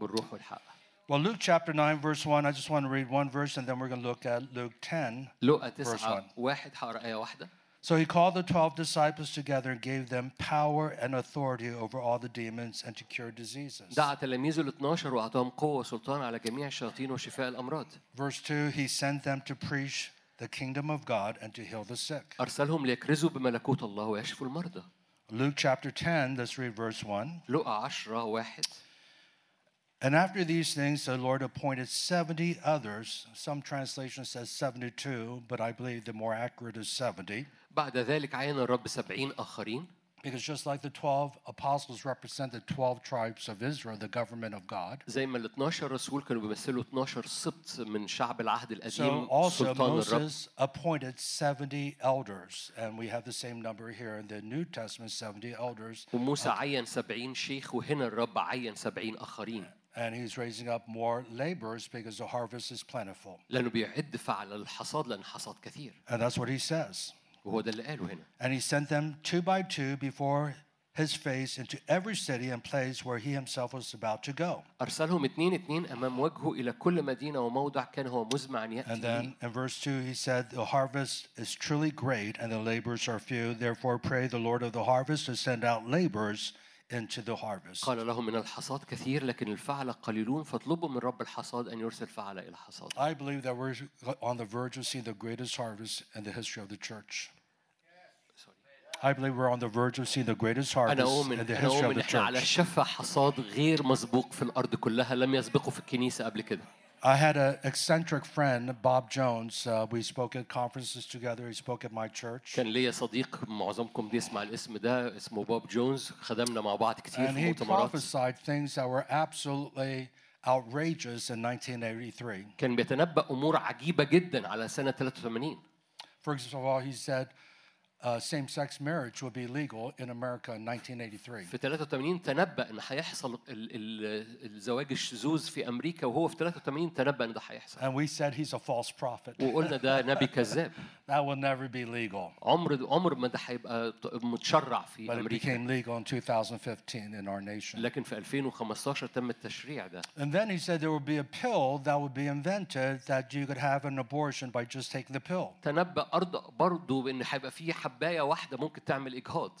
Again, 1983, that was unheard of. في 83 ده ما كانش مسموع عنه And now you have the after morning pill. ودلوقتي موجود هذه الحبه And we also, he also prophesied that there will be worship music on the phones that the workers in China will be listening to worship as they worked. وتنبأ ان هيبقى في ترانيم ممكن تتحط على تليفون 1983. و- وفي الصين هيسمعوها ويسمعوا ترانيم وهم بيشتغلوا The internet hadn't even come. 1994 is when the internet came. في 83 ما كانش اصلا في انترنت And then, of 84 جاء course, الانترنت we have YouTube where you can listen to worship with your headset فأنت as ممكن- you're working. فانت ممكن تسمع ترانيم وانت بتشتغل على التليفون بتاعك النهارده And he said, when you see these signs being fulfilled, is the beginning of the billion soul harvest. One billion souls. وقال لما ترى هذه الامور بتحصل اعرف ان ده زمن حصاد لبليون واحد في للملكوت في هذا الزمن And he said it will begin after he dies. وقال ده هيبتدي بعد ما انا اموت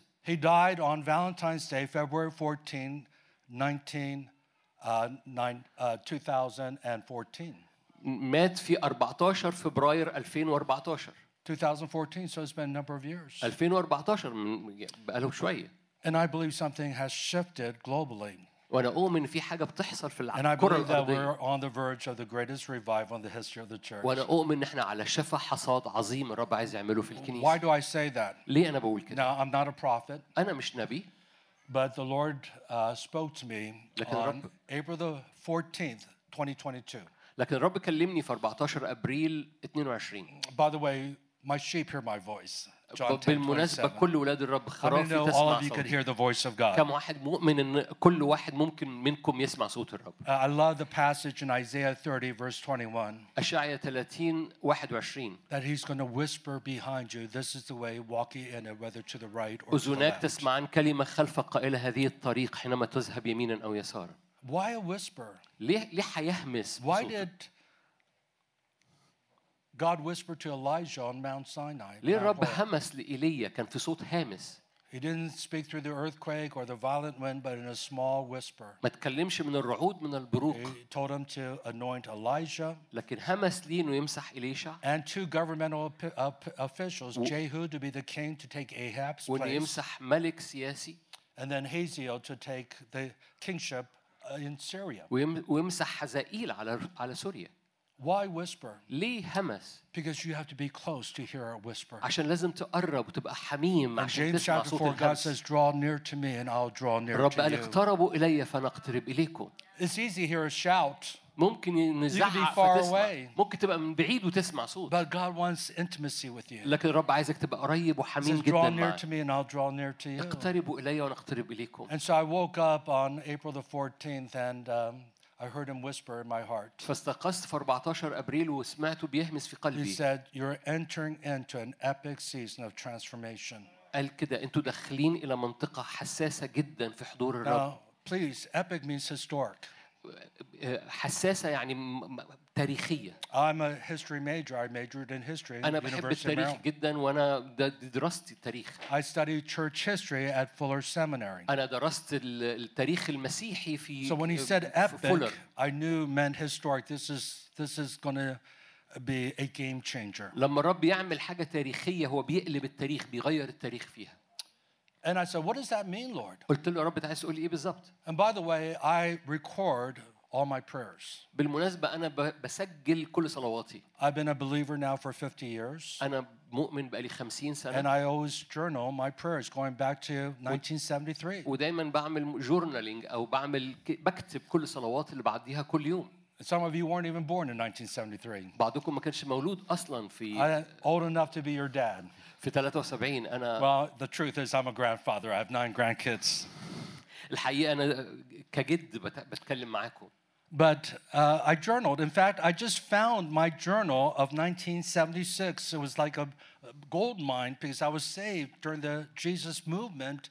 And I have all these testimonies I had lost until just recently I found it. أنا رجعت مرة تاني فلقيت مفكرات اللي صلوات اللي أنا كنت بصليها في سنة 76 أيام الحركة الجيزس موفمنت فاكرين الفيلم بتاع How did I find that? أنا كنت موجود وقتها إزاي I لقيت المفكرات دي.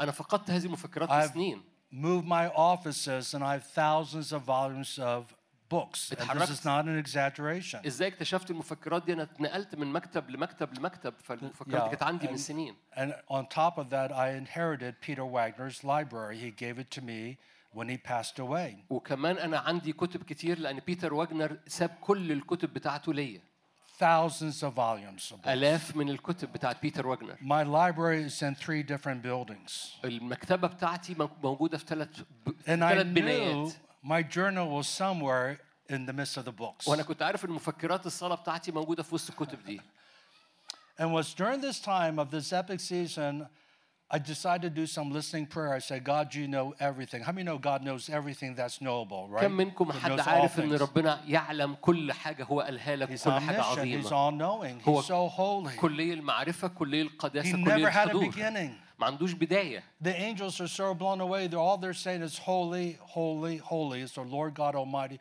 who was, who is, who is to come. He's الملائكه eternal. الملائكه من كتر الانبهار ما عندهمش غير انه قدوس قدوس قدوس ليس له بدايه ولا ليس له نهايه هو ابدي And he's good. وهو رائع And he's وصالح loving.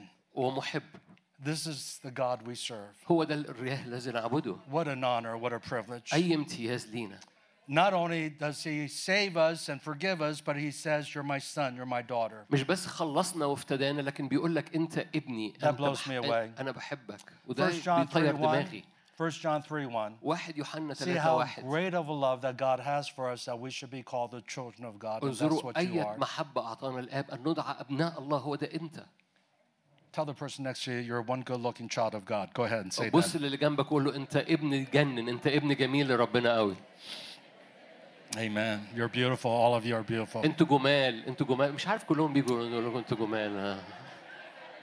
So I said, God, you're all knowing. I said, uh, You know, my sheep hear my voice. I want to listen. I want to ask you to show me where my journal is. قلت له يا رب أنت أنت كلية المعرفة فأنا عايزك توريني فين المفكرات بتاعتي اللي أنا صليت فيها في 3 في 67 I was just sitting at my desk and then just waiting on the Holy Spirit. أنا قاعد في المكتب بتاعي منتظر حركة من الروح القدس and again, no exaggeration. I fear God. I would not lie to you. ومش بهول معاك او مش بكبر الكلام مش هكذب عليك انا بخاف All of ربنا a sudden, I got a vision exactly where my journal لكن was. جوايا بقى جوايا صوره بالظبط فين المفكره بتاعتي اللي في It سبعة- من was in 67 between thousands of books in the وسط- lower shelf. في وسط الاف الكتب في الدرج التحتاني So I went into my library. I went to the lower shelf, and sure enough, I pulled it right out the رحت first الدرج time. التحتاني لقيت المفكره بتاعتي بتاعت 67 1976. Come on, it's just like wow.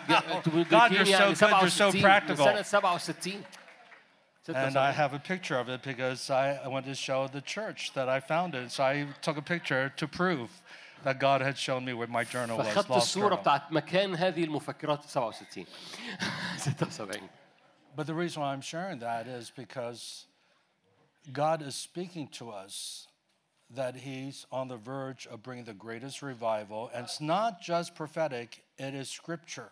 أنا بشارككم عشان تدركوا قد إيه فعلا الرب أمين جدا على كلمته إن إحنا على شفا نهضة وحركة حصاد كبيرة جدا. It's Haggai 2 7. حج حجي 2 7 I'm going to shake all nations. سأزعزع كل الأمم.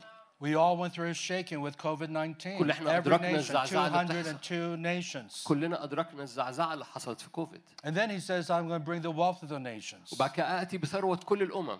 It's amazing. In the midst of the shaking, he's going to bless and prosper his people في, financially. في زمن التحديات اللي مثل كده الرب يحفظ بركته على حياتك. And just to make sure you know he's talking about money, he says in verse 8, the silver is mine and the gold is mine. Says الرب the قال Lord. الذهب لي والفضة لي يقول الرب. And then he says, I'm going to fill this house with glory. This is what we're فأملأ after. البيت من مجده. I am going to pour out my spirit upon all flesh. أسكب روحي على كل بني البشر. And then verse 9 says, the glory of the latter house will be greater than the glory of the former. وبعد كده آية تسعة يقول مجد البيت الأخير يصير I أعظم mean, no, من we're مجد in البيت the last الأول. days. كم حد عارف إن إحنا في I الأزمنة mean, the الأخيرة؟ greatest glory is coming. مجد الأعظم جاي. So Bob Jones said, a billion soul harvest. بوب جونز قال في بليون من النفوس حصاد But- حياتي. In my thinking, it's too small في في في انطباعي ده قليل. because there's a billion Muslims who've never heard the لأن gospel. في بليون من من المسلمين لم يسمعوا كلمة There الرب. are still a billion Chinese that have not heard the في gospel. بليون من الصينيين لم يسمعوا كلمة Yes, we الرب. have a tremendous revival breaking out there. And نعم now عندنا نهضات بتحصل في الصين. they estimate 150, maybe 200 million believers. 150 تقريبا مليون مؤمن في الصين. But when you have 1.4 billion, it's still too small. لكن لما يبقى وا- واحد واحد ونص تقريبا بليون من الشعب الصيني. وبعد كده عندك بليون هندوسي They've passed the 1 billion mark. عدوا البليون عدوا رقم البليون And so Jesus is saying the harvest is plentiful, فيسوع عمال بيقول الحصاد كتير but the laborers are few. لكن الفعل قليلون Do you think he expected the 1% of professional pastors to fulfill the Great Commission by هل انت themselves? متصور ان واحد في المية من ال ال الاسس بس هم اللي هيعملوا النهضة دي؟ No, he said from the very beginning in Exodus 19, he says, I wish you were all priests. من من الاول من اعمال 19 قال انا عايزكم كلكم خدام للرب But because of sin, he had to pick one tribe, the Levites. لكن هو بسبب الخطية اختار سبط واحد بس سبط لاوي But from the very beginning, you're all of God's children, and he wants all of you to be ministers of the لكن gospel من of the خروج kingdom.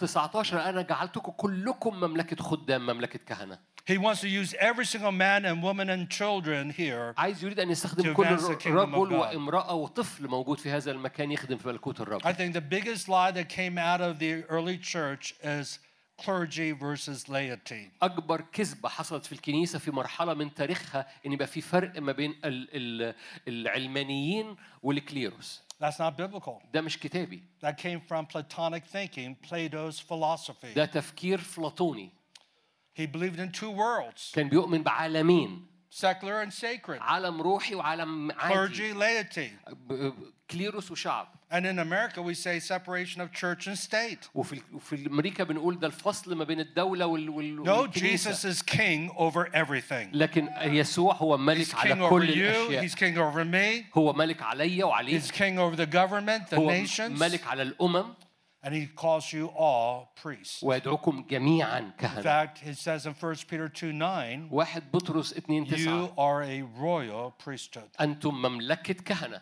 Do you know your royalty? انتوا عارفين انكم م- آه، من فيكم دم ملوكي Revelation 1 5 says you're kings and priests. رؤيا واحد خمسة أنتم م- غسلنا من خطايانا وجعلنا ملوك وكهنة Now, tell the person next to you you're one good looking king, regardless of their gender. بص للي جنبك وقول له أنت ملك جميل أوي أمور بس خلوا بالكم يعني ما تقولش لحد ما تعرفوش يعني عشان بس يعني عشان بس المجتمع الشرقي بتاعنا That's what the Bible says. Now, listen, we, we don't get messed up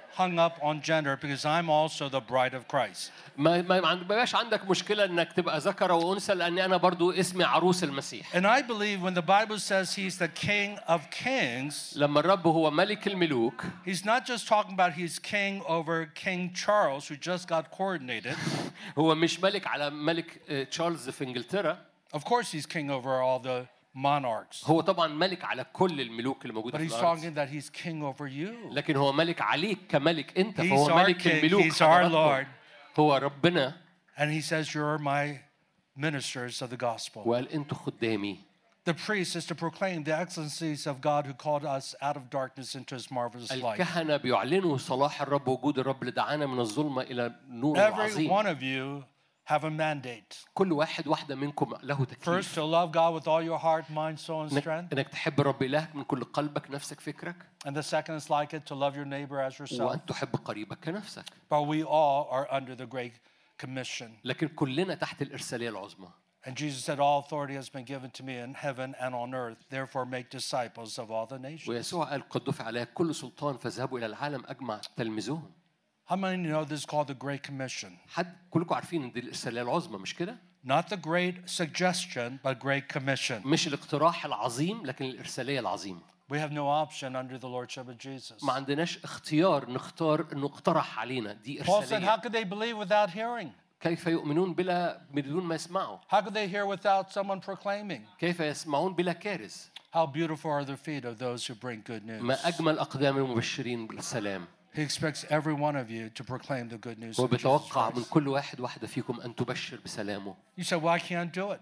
أه، ممكن تقول I'm ملياش shy. نفس انا بك I don't have the بتكسف personality. انا ما عنديش الشخصيه دي And I'm sure the apostles felt the same way. وانا متاكد الرسل برضو شعروا بنفس Well, المواضيع دي Peter, he's, you know, he's sanguine, he's outspoken, he could do it, but not me. I'm, I'm kind of shy. ممكن تقول بطرس جريء كده ومنفعل فممكن يعمل كده بس أنا مش طبيعتي كده أنا خجول But here's what the Bible says. لكن الكتاب المقدس بيقول كده In Matthew 9, we looked at this. He gave them authority and power. فمتى تسعة أعطاهم سلطان He gave them supernatural power, the power of the Holy Spirit. دي قوة معجزية قوة الروح القدس But I want to just qualify that. عايز أوضح لك دي This is before he went to the cross, ده قبل ما يروح للصليب before he sent the Holy Spirit. قبل ما يرسل الروح القدس We بعد ما read صعد from our pastor who's read from Acts 1 4 through 8. قسيس جابي لسه بيشارك من أعمال واحد ثمانية This is the different kind of power that Jesus said, You shall wait in Jerusalem until you're endued with power from on high. دي قوة أعظم قال ستنالون قوة ما تحل الروح القدس عليكم See, in the Old Testament, and we're still in the Old Testament period, the power came upon them, but it was not in them. في العهد القديم الروح القدس أو القوة جت عليهم بس ما كانش فيهم And so the power came upon Elijah, فالقوة جت على إيليا power came upon Moses, القوة جت على and موسى all the great prophets. وكل ال- الأنبياء Even العظام came upon Saul, King Saul. He was حتى- among the prophets. He prophesied because the Spirit of God came upon him. حتى الملك شاول الروح القدس جاء عليه But this is different. لكن انت مختلف In John 14, في يوحنا 14 and says that I will send the helper. I'm not going to leave you as orphans. قال انا لن اترككم يتامى For the Holy Spirit, you know the Holy Spirit. الروح القدس سياتي For the لكم Holy Spirit's with you, لان الروح القدس معكم but will be in you. ماكث فيكم What's different today than what the apostles experienced in Matthew chapter 9, الفرق ما بين ما تختبرونه انتوا واللي They had اختبروا التلاميذ في متى تسعة delegated authority, انه كان اعطاهم they قوه had سلطان delegated power, اعطاهم سلطان but now you have the same power that raised Christ from the dead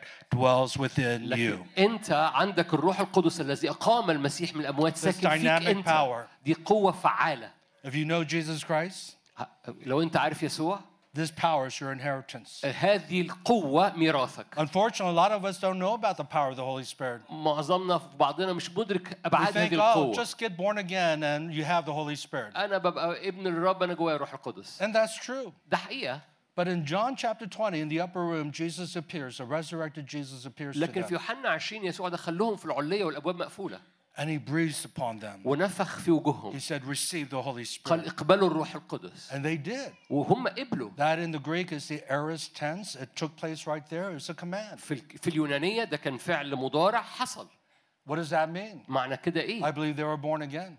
هم كانوا مؤمنين The Spirit of God came inside them. مولودين من فوق الروح القدس If بقى anyone does جواهم not have the Spirit of Christ, does not belong to him. كل واحد لا يقدر 8. يقول أن يسوع المسيح هو رب إلا بروح القدس But he still said, I want you to wait until you receive لكن. برغم إنه قبلوا الروح القدس في يوحنا 20 We انهم need the استنوا في power of the Holy Spirit to get the job done. We can't do it in our own strength. مش بقدرتك الروح القدس يريد أن يملأ جواك بقوة الروح القدس We cannot reach the billion soul harvest without the power of the Holy لن Spirit. يمكننا أن نرى هذا الحصاد الكتير بدون قوة الروح You القدس need power. أنت أنت تحتاج So the قوة question I'm asking you, are فالسؤال you بسأله even لك asking for the power? ه- هل انت بتطلب هذه Are القوه you hungry for the power? هل انت عطشان لهذه القوه It's interesting, Jesus said in Matthew chapter 5, verse 6, Blessed are those who hunger and thirst after righteousness, for they will be filled. متى خمسة ستة قال طوبى للجياع والعطاش إلى البر لأنهم يشبعون And I think you have to also be hungry for the Holy Spirit. فلازم تبقى جعان You وعطشان gotta للروح want more of the القدس power of the Holy وقوته. Spirit. عطشان قوة الروح القدس power for the sake of having power. It's not, a, مش قوة عشان. أنت بس تبقى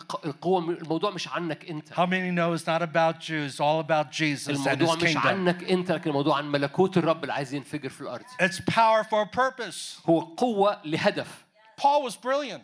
بولس كان رائع He said, I didn't come with wise words of wisdom so that your faith would be in man, بولس أنا أنا ما جيتش بكلام الحكمة البشرية المقنع عشان تقتنع برأي إنسان but I came in the demonstration of the Holy Spirit's power. لكن جيت ببرهان الروح القدس والقوة That's in 1 Corinthians chapter 4, verse 2. كورنثوس 2 الأولى verse أربعة 4. 2 4 verse كورنثوس 4. الأولى 2 4 So that your faith will rest in God and not in man. فيكون إيمانكم بالرب ليس على إنسان And so we see the power was delegated, but now it's in you. فالقوة بقت موجودة جواك دلوقتي And then what about authority? ماذا عن السلطان؟ He gave them power and authority. أعطاهم قوة وسلطان The authority was the delegated authority that Jesus has because he's God.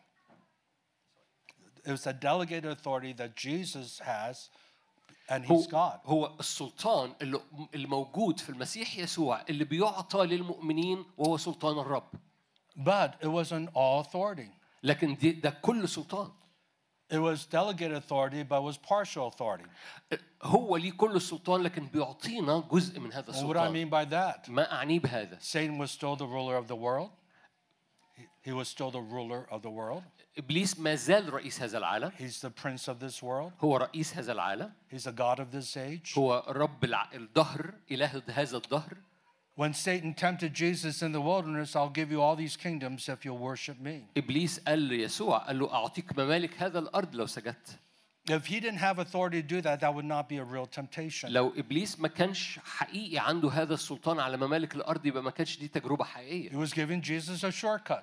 كان بيدي لإبليس Just شورت worship كات me and I'll give you all the world. لو سجدت هديك العالم Because in Psalm 2, it says, I'm going to give you the nations as your inheritance. That's what the Father promised Jesus. يسوع كان عنده وعد أعطيك الأمم ميراثا فيسوع كان عنده وعد إنه ياخد الأمم كلها برضه But Jesus said, You should worship the Lord and Him لكن only you يسوع should رفض serve. الشورت كات رفض إنه يسجد ل- ل- But لرئيس the هذا Bible العالم says that when Jesus went to the cross, الكتاب المقدس يقول لما يسوع راح الصليب yes, He became sin. He who knew no sin became sin. الذي بلا خطية صار خطية لأجلنا He took our sickness and our diseases. حمل أحزاننا وأمراضنا وأوجاعنا And Isaiah 53 says, By the wounds, the stripes, the blood of Jesus were healed. في أشعة 53 بجلدته شفينا But in John 19:30 he said, It is finished. في يوحنا 19 30 يسوع قال على الصليب قد أكمل What does that mean? ده معناه إيه؟ What is finished? م- إيه اللي خلص؟ The clue is Luke 19:10. He came to seek and to save that which was lost. لوقا 19 قال جاء ليخلص ما قد هلك Now the wording is very important because uh, the translation I want to really make sure we get. It doesn't say those who are lost, but that which was lost. ما قد هلك يعني ح- ت- حاجة هلكت Look that up in Luke 19:10. فده لوقا 19 10 So what was lost? إيه اللي هلك؟ When man sinned in the garden, he lost his authority. لما آدم فق... أخطأ في الجنة فقد سلطانه Remember I said in Genesis 1:28 God had given him authority to subdue فاكرين evil, the فاكرين enemy. تكوين 1 28 لأنه قال- أعطاه سلطان أن يخضع الأرض That word subdue in the Hebrew is kabas, which means subdue the enemy. Who's the enemy in the garden? كلمة كباس يعني إخضاع هو مين العدو إخ- I اخضع mean, here's Adam and Eve just standing together, and Jesus says, I want you to subdue the enemy. ده ده ال- ده اللي حصل ادم ويوحنا موجودين في الجنه بس الرب بيقول لهم اخضعوا الارض ويخضعوا ايه بالظبط How many know your spouse is not the enemy? كم واحد يعرف ان مراتك مش هي العدو They're just looking at each other. Who's the enemy here? مين العدو هنا The enemy is the enemy. ال- العدو هو العدو Satan was in the garden. ابليس كان في الجنه Amazing. God cast him out of heaven, and then he expected man to finish what he began. الرب طرده من السماويات وتوق... والرب يطلب من الانسان ان يخلص الشغل في الارض We are to co rule with him.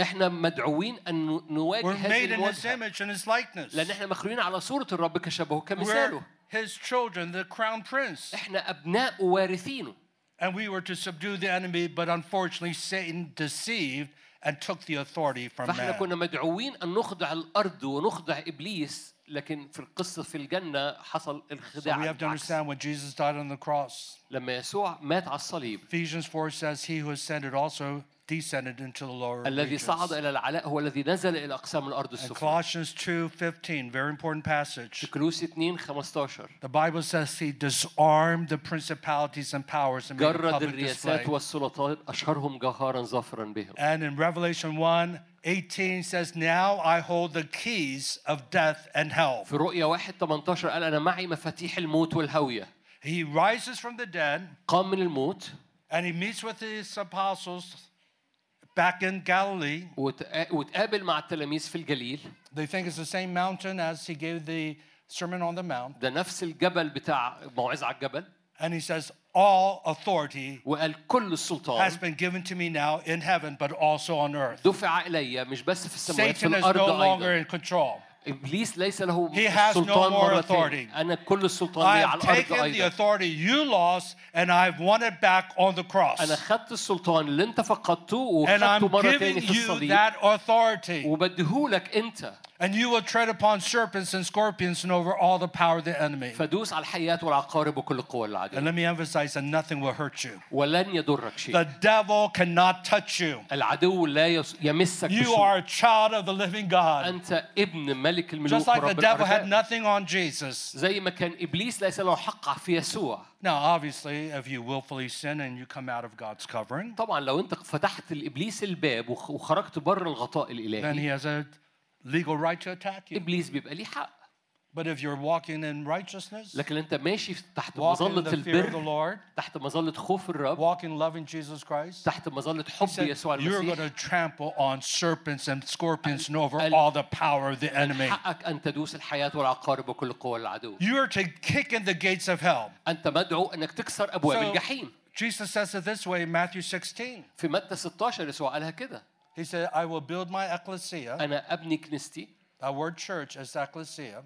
كلمه اكليسيه comes from two words, Greek words, ek out, kaleo, called out ones. كلمه يونانيه تعني المدعوين خارجا That's you. ده حضراتكم This is not the ecclesia. This is not the church. المبنى مش الكنيسه المبنى ده It's مش a هو nice الكنيسه building. مبنى جميل I think it's much too small because the harvest is going انا to be متهيألي great. انه مبنى صغير قوي I think عليكم next year you're going to need a bigger building for your السنه conference, Nader. الجايه السنه الجايه يبقى عندنا مكان اكبر انا ما قلتلوش اي حاجه But لكن you're the church. انتوا الكنيسه You're the called out ones. انتوا المدعوين خارجا And here's what the Bible says هو ده الكتاب المقدس بيقوله The gates of hell will not prevail against you. ابواب الجحيم لا تقوى عليكم What does that mean? ما معناه ده Gates are defensive part of the fortress. الابواب هو المكان الدفاع بتاع The enemy الحصون attacks the gates. العدو يهاجم الابواب And God says, as the ecclesia, you're to attack the gates of hell. You're not to be passive, you're to be on the offense. لكن انتوا كاكليسيه انتوا المهاجمين انتوا تهاجموا البوابات بتاعه العدو The kingdom of God suffers violence, and those who take it take it by force. ملكوت سمات يغصب والغاصبون يختطفونه And I'm not talking about physical force. وانا مش بتكلم على قوه I'm talking جسديه about spiritual انا force. بتكلم على قوه روحيه Our battle is not against flesh and blood, but against principalities, against powers, against spiritual wickedness in the heavenly مصارعتنا places. ليست مع لحم ودم لكن In مع Ephesians 6, verse 12. في أف- افسس It's a 6 spiritual battle, ده حرب روحيه but He wants you to roll up your sleeves. لكن عايزكم تشمر He wants you to كمامك get mad at the devil. تغ- تغضب من العدو Enough is enough. وتقول كفايه I يعني want you to get كفايه mad at evil in society. تغضب من كل شر Any بيحصل في injustice in المجتمع society. كل عدم عدل I want you to hate what God hates. انا عايزك تكره اللي What الرب does God بيكرهه hate? ماذا يكره الرب Well, it says in Proverbs 6:16, there's six things the Lord hates, seven which is an abomination. في في سفر الامثال في لسته لما يكرهه الرب بيبغضه الرب Pride, number one. الكبرياء Number two, a lying tongue. اللسان He كاذب hates lies and corruption. Lies are he Satan is a liar and the father of هو liars. بيكره الكذب عشان كده بيكره الكذاب وابو الكذب It's the root of all corruption is lying. ده الم- الجذر بتاع كل فساد هو We have الكذب corruption in every sphere of society. في فساد في كل دوائر في المجتمع I last time I was here in Egypt, اخر مره كنت هنا في مصر and this is not to cast aspersion on your nation. I love your nation. وانا بحب بلدكم فمن القصه اللي انا هقولها ملهاش دعوه But I بي was flying out at four o'clock in the morning. كنت مسافر أربعة الفجر And the two police that were monitoring the, the x-ray machine to, to go into departure واللي واقفين في المطار اللي عشان يشوفوا على ال- التشيك بتاع الشنط said, we're not going to let you go through until you give us $100 each. قالوا لي مش هتعدي لغايه ما تدينا 100 دولار And I said, this is corruption. قلت لهم ده فساد And I'm going to report that. وهبلغ عن ده They said, who are you going to report it to? قالوا هتبلغ عن مين We're the police. احنا الب... احنا الب... احنا And they الواقفين had me. فما كانش I was عندي حل stuck. ما كانش عندي حل and a good thing I had that money. And so I gave them each $100 and I was able to go through and catch my فاضطريت flight. ادفع لهم عشان الحق الطياره I hate injustice. انا اكره عدم العدل And it really is rooted in sin, is rooted in poverty. وده And كتير it just بيبقى- made me sad what I was experiencing here in Egypt. له علاقه بالاحتياج او عوز It's المجتمع not just in Egypt. القصه مش I مصر experienced بس that in the القصة- Ukraine. ده حصل معايا في I اوكرانيا experienced this in Mozambique, حصل معايا في موزمبيق where government took money from innocent people. لما ال... ال... الناس تاخد فلوس من ناس Corruption is بريئة. everywhere الفساد موجود في كل because الدنيا everyone's under the dominion of Satan, who is a liar and a father of lies. الم... نظام العالم بيخضع للكذاب وابو الكذاب And so he says lying. فبيطلق كذب Number three, فبيطلق he فساد says hands that shed innocent blood. ثالث حاجه بيكرهها الرب ايادي تسفك دم بريء Of course, murder. م- قتل اغتيال But what about abortion? ماذا عن الاجهاض We have killed millions of babies in America. في بيحصل في ملايين بي- بي- بيموتوا في امريكا We passed a بالإجهاض. law just in California, January 1st, 2023. في كاليفورنيا لسه مؤخرا في قانون If for whatever reason that if the baby survives nine months and after one more month the mother kills the baby because she was depressed, she will not be prosecuted. إنه لو الطفل وصل لتسع شهور لكن الست عندها اكتئاب فما عندهاش نفس يبقى عندها ابن ما عندهاش ما فيش مشكلة ما فيش حكم عليها It is infanticide. ده ده إبادة جماعية للأطفال And here's what's really sad. وده ال- اللي بيغضك I اللي heard one pastor say, اللي يخليك Why تتغاظ are you so upset? They're all going to heaven. إن في راعي خرج وقال أنتوا زعلانين ليه الناس دي كلها رايحة السما I said, Wake up. قلت لهم Do صحصحوا you من النوم. realize what demonic forces of evils release with the hands that shed innocent blood? انتوا مدركين ال- الشيء اللي بيبغضه الرب وكم دم Throughout بريء history, بيسفك Satan has been empowered by child sacrifice. ب- لسنين طويله ابليس بيق- بيقوى من خلال ذبائح الاطفال To Moab, to Molech. هو ده مواب هو Baal ده ملوك worship. هو ده ملوك ال- And of الاله course, القديم abortion. وطبعا الاجهاض And the way we overcome the enemy is with coming in the opposite spirit and bringing about justice and ما righteousness in يجعلك تنتصر society. انك تتحرك في الاتجاه المضاد لكل إج- So فساد. he says, now preach the kingdom of God. قال كده اكرز بملكوت الرب He said, I give you power, I've given you authority, اعطيك قوه وسلطان but I want you to preach the gospel and heal the sick. لكن عايزك تشفي المرضى وتكرز What does that بالملكوت mean to preach the gospel of the kingdom? ما ما ما يعني انك تكرز بملكوت I mean, الله think about it. Matthew 4 17, the first words out of Jesus when he preaches is repent, for the kingdom of heaven is at hand. متى 4 17 اول كلمات قالها يسوع توبوا قد اقترب ملكوت What سماوات does that mean? ماذا يعني ذلك The kingdom is the rule and reign of God, الملكوت هو السياده الالهيه but it's also the realm of his blessing. ودائره بركته وحضوره And Matthew, and it specifically emphasizes kingdom of heaven. متى بصوره خاصه بيحكي عن ملكوت السماوات In fact, he, Jesus teaches us to pray. هو ده اللي يسوع صل... قال صلوا من And اجله we've been praying this for 2,000 years. وبنصلي هذه الصلاه بنتن... بقالنا الاف السنين Our Father- 2000 سنه Who art in, who art in heaven, ابونا الذي في Hallowed be السماوات your name. Holy is your يتقدس name. اسمك What does holy mean? ماذا يعني يتقدس He is so otherworldly. هو- هو مرتفع جدا All عن his العالم attributes of being uncreated, his goodness, his wisdom, his كل power صفاته كل قوته كل makes صفاته him holy. مرتفع Man can never be like God. قدوس مرتفع أعلى من I كل mean, شيء man can never be God because we're created beings and he's uncreated. إحنا That's argument's مخلوقين. over right there. م- الموضوع خلصان احنا مخلوقين هو خالق And so he says, I want you to walk in the reverence of me. قال لك كده انا عايزك تعيش في I مهابة want you to حضوري worship me. انا in عايزك spirit تعيش في and truth." مهابة عبادتي That's the key to your prayers being answered. وده مفتاح لاستجابة صلواتك And then he says, Thy kingdom come, thy will be done on earth as it is in قال heaven. صلوا هكذا ليأتي ملكوتك تكن مشيئتك كما في السماء That's what it كذلك means على to bring الأرض heaven down to earth. هو ده معنى ملكوت السماء على الأرض This is the gospel of the kingdom. هو ده بشارة الملكوت And so when Jesus becomes the king of your life, لما يسوع يصبح ملك على you حياتك experience heaven on earth. تختبر يعني ايه سماء على Not الأرض when you die and go to heaven. مش لما تروح وتروح It السماء begins the تموت moment وتروح you're born السماء. again. لكن من أول ما بتعرف الرب What does that encompass? ماذا يعني ذلك Well, Paul says this way in Romans 14, 17. في روما 14 17 The kingdom of heaven is not meat or drink, it's not physical, ملكوت الرب ليس كلام وأكل مش but is طبيعي righteousness, peace, and joy in the Holy لكن Spirit. بر وسلام وفرح في الروح القدس So this is very important.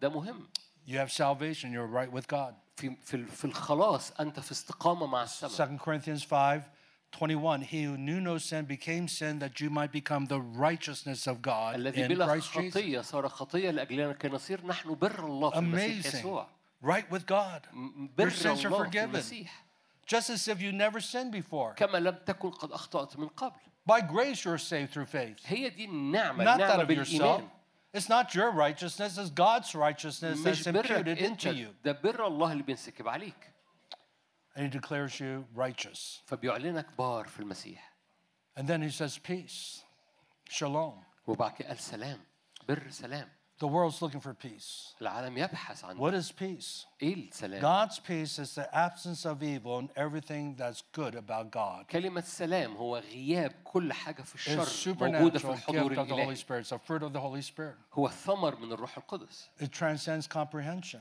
هو أكثر أبعد من خيالك An artist was given a challenge. There was a contest. في مرة حصل مسابقة In fact, there was a لواحد من number of الفنانين artists. كان في كذا فنان موجود And they had to draw what peace looked like. حبوا يرسموا ماذا يشك ما هو شكل And the السلام prize was $100,000 for the best painting on وكان what peace في looked جايزة like. لأكتر واحد فنان يقدر يرسم السلام And one drew a beautiful sunset واحد with the رسم ocean غروب being calm and the sun going down and the birds flying. And that was his picture of peace. واحد رسم منظر غروب وطيور طايرة في الهواء But let me tell you who won the, the prize. لكن عارفين مين كسب هذه المسابقة؟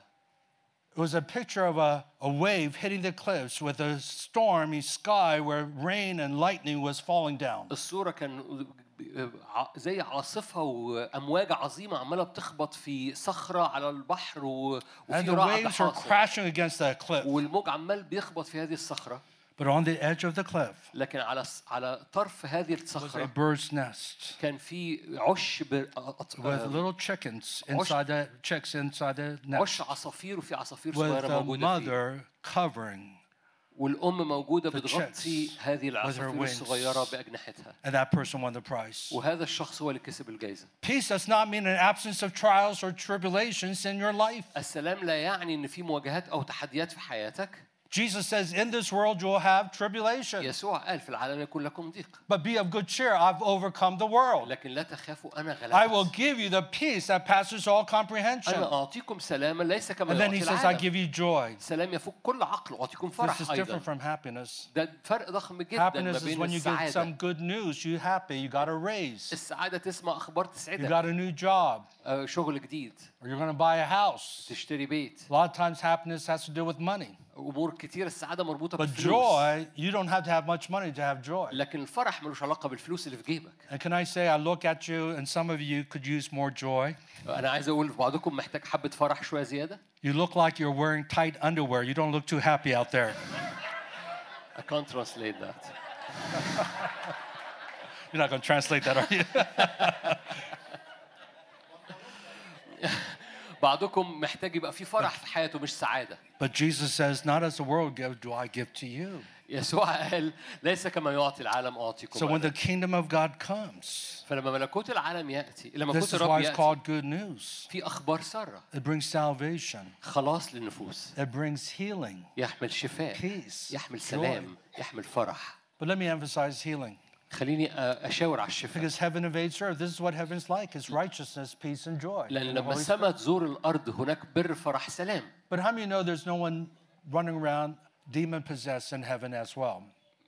There's no one in heaven that's demon ما possessed. فيش حد بيتحرك في السماء المفتوحه وهو محتل بارواح شريره So he told them to cast out demons. فقال لهم اخرجوا شياطين How many know there's no one with cancer in heaven? ما فيش حد في- متمشى في السماء So he وعنده said, I want كانسر you في to heal جسده the sick. عشان كده قال لهم اشفوا المرضى Last year we saw three people with stage four cancer get totally healed of السنه اللي cancer فاتت supernaturally by the power of the Holy Spirit. ثلاث اشخاص في حاله متاخره من God is الكانسر on the move. بطريقه معجزيه بدون امور طبيه شوفوا تماما من الكانسر One of them was a pastor, واحد منهم كان a قسيس retired pastor. قسيس He's a متقاعد father of one of our pastors, اب لاحد الاسس اللي عندنا but he's not a pastor, he's retired. هو متقاعد And he had gone through two years of chemotherapy, and the doctor said, There's nothing more we can do for you. وقالوا احنا عملنا كل اللي عندنا في الكيموثيرابي ما عندناش حاجه اكتر كده نعملها Stage four ليك cancer, مرحله cancer متاخره in his رابع lungs, آه، سرطان cancer في, everywhere. He had a tumor, cancerous tumor في protruding الرئه from في his. الرقبه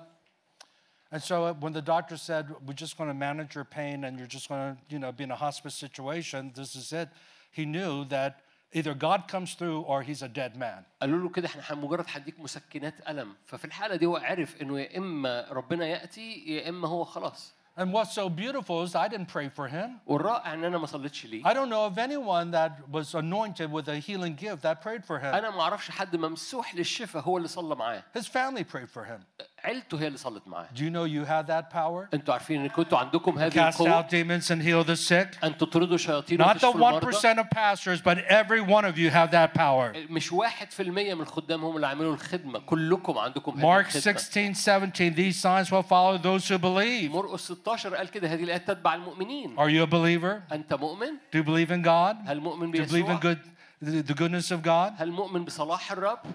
And that's why he says, The works I do, you will do if you believe in عشان me. كده قال الأعمال التي أنا أعملها تعملونها إن كنتوا تؤمنوا بي John 14, verse 12. في يوحنا 14 The key is to believe in him.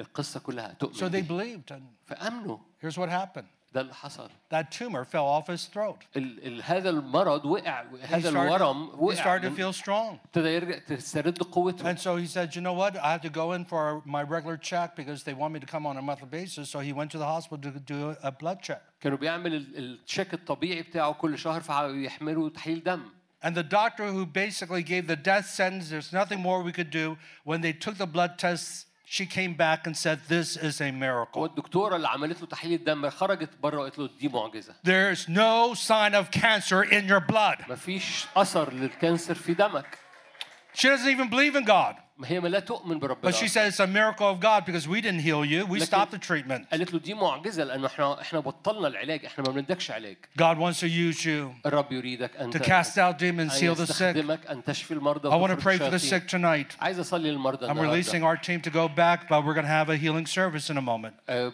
الفريق بتاعنا اضطر يتحرك لكن احنا So let me هنصلي مع finish, بعض من اجل let me الشفاء finish up because I know our time. خلوني اخلص لان انا عارف عندنا وقت So God wants us to bring the gospel of the kingdom, the good news of His الرب kingdom. يريدنا ان ناتي بكرازه And الملكوت when you واخبار make الساره Jesus بتاعت king of your الملكوت life, heaven invades your heart and your ولما life. بتعلن يسوع ملك السماء تزور وتعمل Holy زياره Spirit لأرضك. comes inside you. الروح القدس You يملاك become righteous with God. تكون بار في You المسيح have His يسوع peace. تمتلئ سلامه You have His joy. تمتلئ فرحه But you also have the blessedness of heaven on earth. لكن ت- تمتلئ بالسماء اللي على الارض That means you're healing. وده معنى شفاء That means you're deliverance. ده معناه حريه There's some of you going through depression. اي اكتئابات This is a word of knowledge. There's someone who's fighting depression. You've been on medication, دي كلمة- antidepressant drug, and God is setting you free right دي now. كلمة خاصة أي أشخاص You موجودة receive في that هذه right now in the القاعة name of Jesus. عنده It اكتئاب is a وبياخد demonic أدوية spirit. I bind حرية. you, Satan, off of this person, أي and I شخص command that spirit of suicide to leave right now. بياخد أدوية للاكتئاب أؤمن باسم الرب يسوع في شفاء الآن وأنا أأمر أرواح الاكتئاب أن ترتفع من عليك الآن في اسم يسوع المسيح. لو أنت من الأشخاص دي جواك قول أنا بستقبل شفائي of وحريتي. وأنت قول ب... إلى الخارج في اسم الرب يسوع that spirit, foul spirit, touch a child of God? روح الاكتئاب ملوش حق إنه يدخل جوه ابن الرب وبنت الرب God is so good. He loves you. الرب صالح بيحبك جدا He says, I have so many good plans for you. الرب To bless you, not to harm you. أنا عندي أخبار ساره عندي افكار صالحه من جهتك To give you a future and a hope. نعطيك اخره ورجاء He wants to bless you. يريد He يباركك wants to prosper you. يريد ان يباركك And so this, so Jesus said, the harvest is plentiful. عشان كده يسوع قال All these people under oppression, they're so lost. اي ضغطات بتترمي على بعض أولاد الرب 2 Corinthians 4 4 says, Satan has blinded the eyes of unbelievers. اله هذا الدهر الكتاب المقدس يقول كده اله هذا الدهر اعمى اذهان a غير veil. المؤمنين But then he says, I have a strategy. لكن قال انا عندي خطه I want you to go into the cities عايزك تروح كل مدينه and look for a man of peace. وان تبحث عن رجل سلام This is Luke chapter 10. في لوقا 10 ده اللي قريناه He said, a son of peace. قال ابن سلام What does that mean? ما معناه There's certain people that are looking for peace, relationship. في أشخاص موجودين في مدينتك بيبحثوا عن هذا السلام بيبحثوا عن علاقة بتجيب لهم سلام wars. They don't want crime. They don't want wars. هم مش عايزين فساد هم مش عايزين آه، آه، خطية هم مش عايزين تعب And most likely, these are people that fear God. وفي الأغلب دول أشخاص بيحبوا ربنا عايزين ربنا بيخافوا know ربنا you could be an unbeliever and fear God? أنت عارف إن ممكن غير مؤمنين محيطين بيك خايفين ربنا برضو Acts chapter 10, there was a man who was a man who was a centurion named Cornelius, اعمال عشرة قصه كورنيليوس but he feared God لكن كان بيخاف ربنا and he gave alms to the poor. كان بيعطي للفقراء And so these are people that want to do good and what's right and they fear God, but they don't know the truth yet. في ناس غير مؤمنين لكن بيخافوا ربنا وعايزين يعملوا حاجه خير And so God says, look for these people. They're there in your society. والرب قال دور على هؤلاء الناس دول موجودين في And المدينه go to بتاعتك و- و- و- وروح لهم and bless them. وباركهم Say, peace be with you. وقول سلام لكم And if they receive that peace, ولو استقبلوا هذا السلام اللي انت then بتحمله start talking with them. Converse تعامل with them. معهم Share about the Prince of Peace, Yeshua, Jesus, شارك the عن Prince of رئيس Peace. السلام اللي انت بتعبده And then heal the sick. واشفي مرضاهم Is there anything I can do to pray for you? قول له اساله تحب اصلي من اجل ايه حاجه ت- محتاج منها صلاه And then see what God does. وشوف ربنا هيعمل ايه So my neighbor across the street from me, جاري اللي على she الناحية likes التانية من us. الشارع She likes us بتحبنا because every Christmas we give her a gift. كل كل كريسماس بنديها هديه She doesn't go كريسماس to church. She doesn't know the Lord. هي ما بتروحش كنيسه ما بتعرفش الرب In fact, her and her husband do drugs together. الحقيقه هو هي وجوزها They بيشربوا smoke مخدرات مع marijuana. بعض They're California hippies. كاليفورنيا بيشربوا They مخدرات smoke. طبيعي They خالص snort cocaine. إيه، يشموا كوكايين But we every Easter we give them an Easter basket just to bless them. لكن في كل آه، عيد بنديهم هدايا جاست عشان نباركهم We've invited them over for, to our house for dinner. دعيناهم كذا مره للعشاء في My بيتنا wife have babysat for them. They have a daughter, مراتي قعدت مع عشان تعمل بيبي سيتنج لاولادهم and even uh, they have a dog, and so we have uh, babysat the dog, taking care of the dog. وبعض الاحيان خدنا الكلب بتاعهم عملنا بيبي Just سيتنج reaching out in للكلب love, بتاعهم being like Jesus.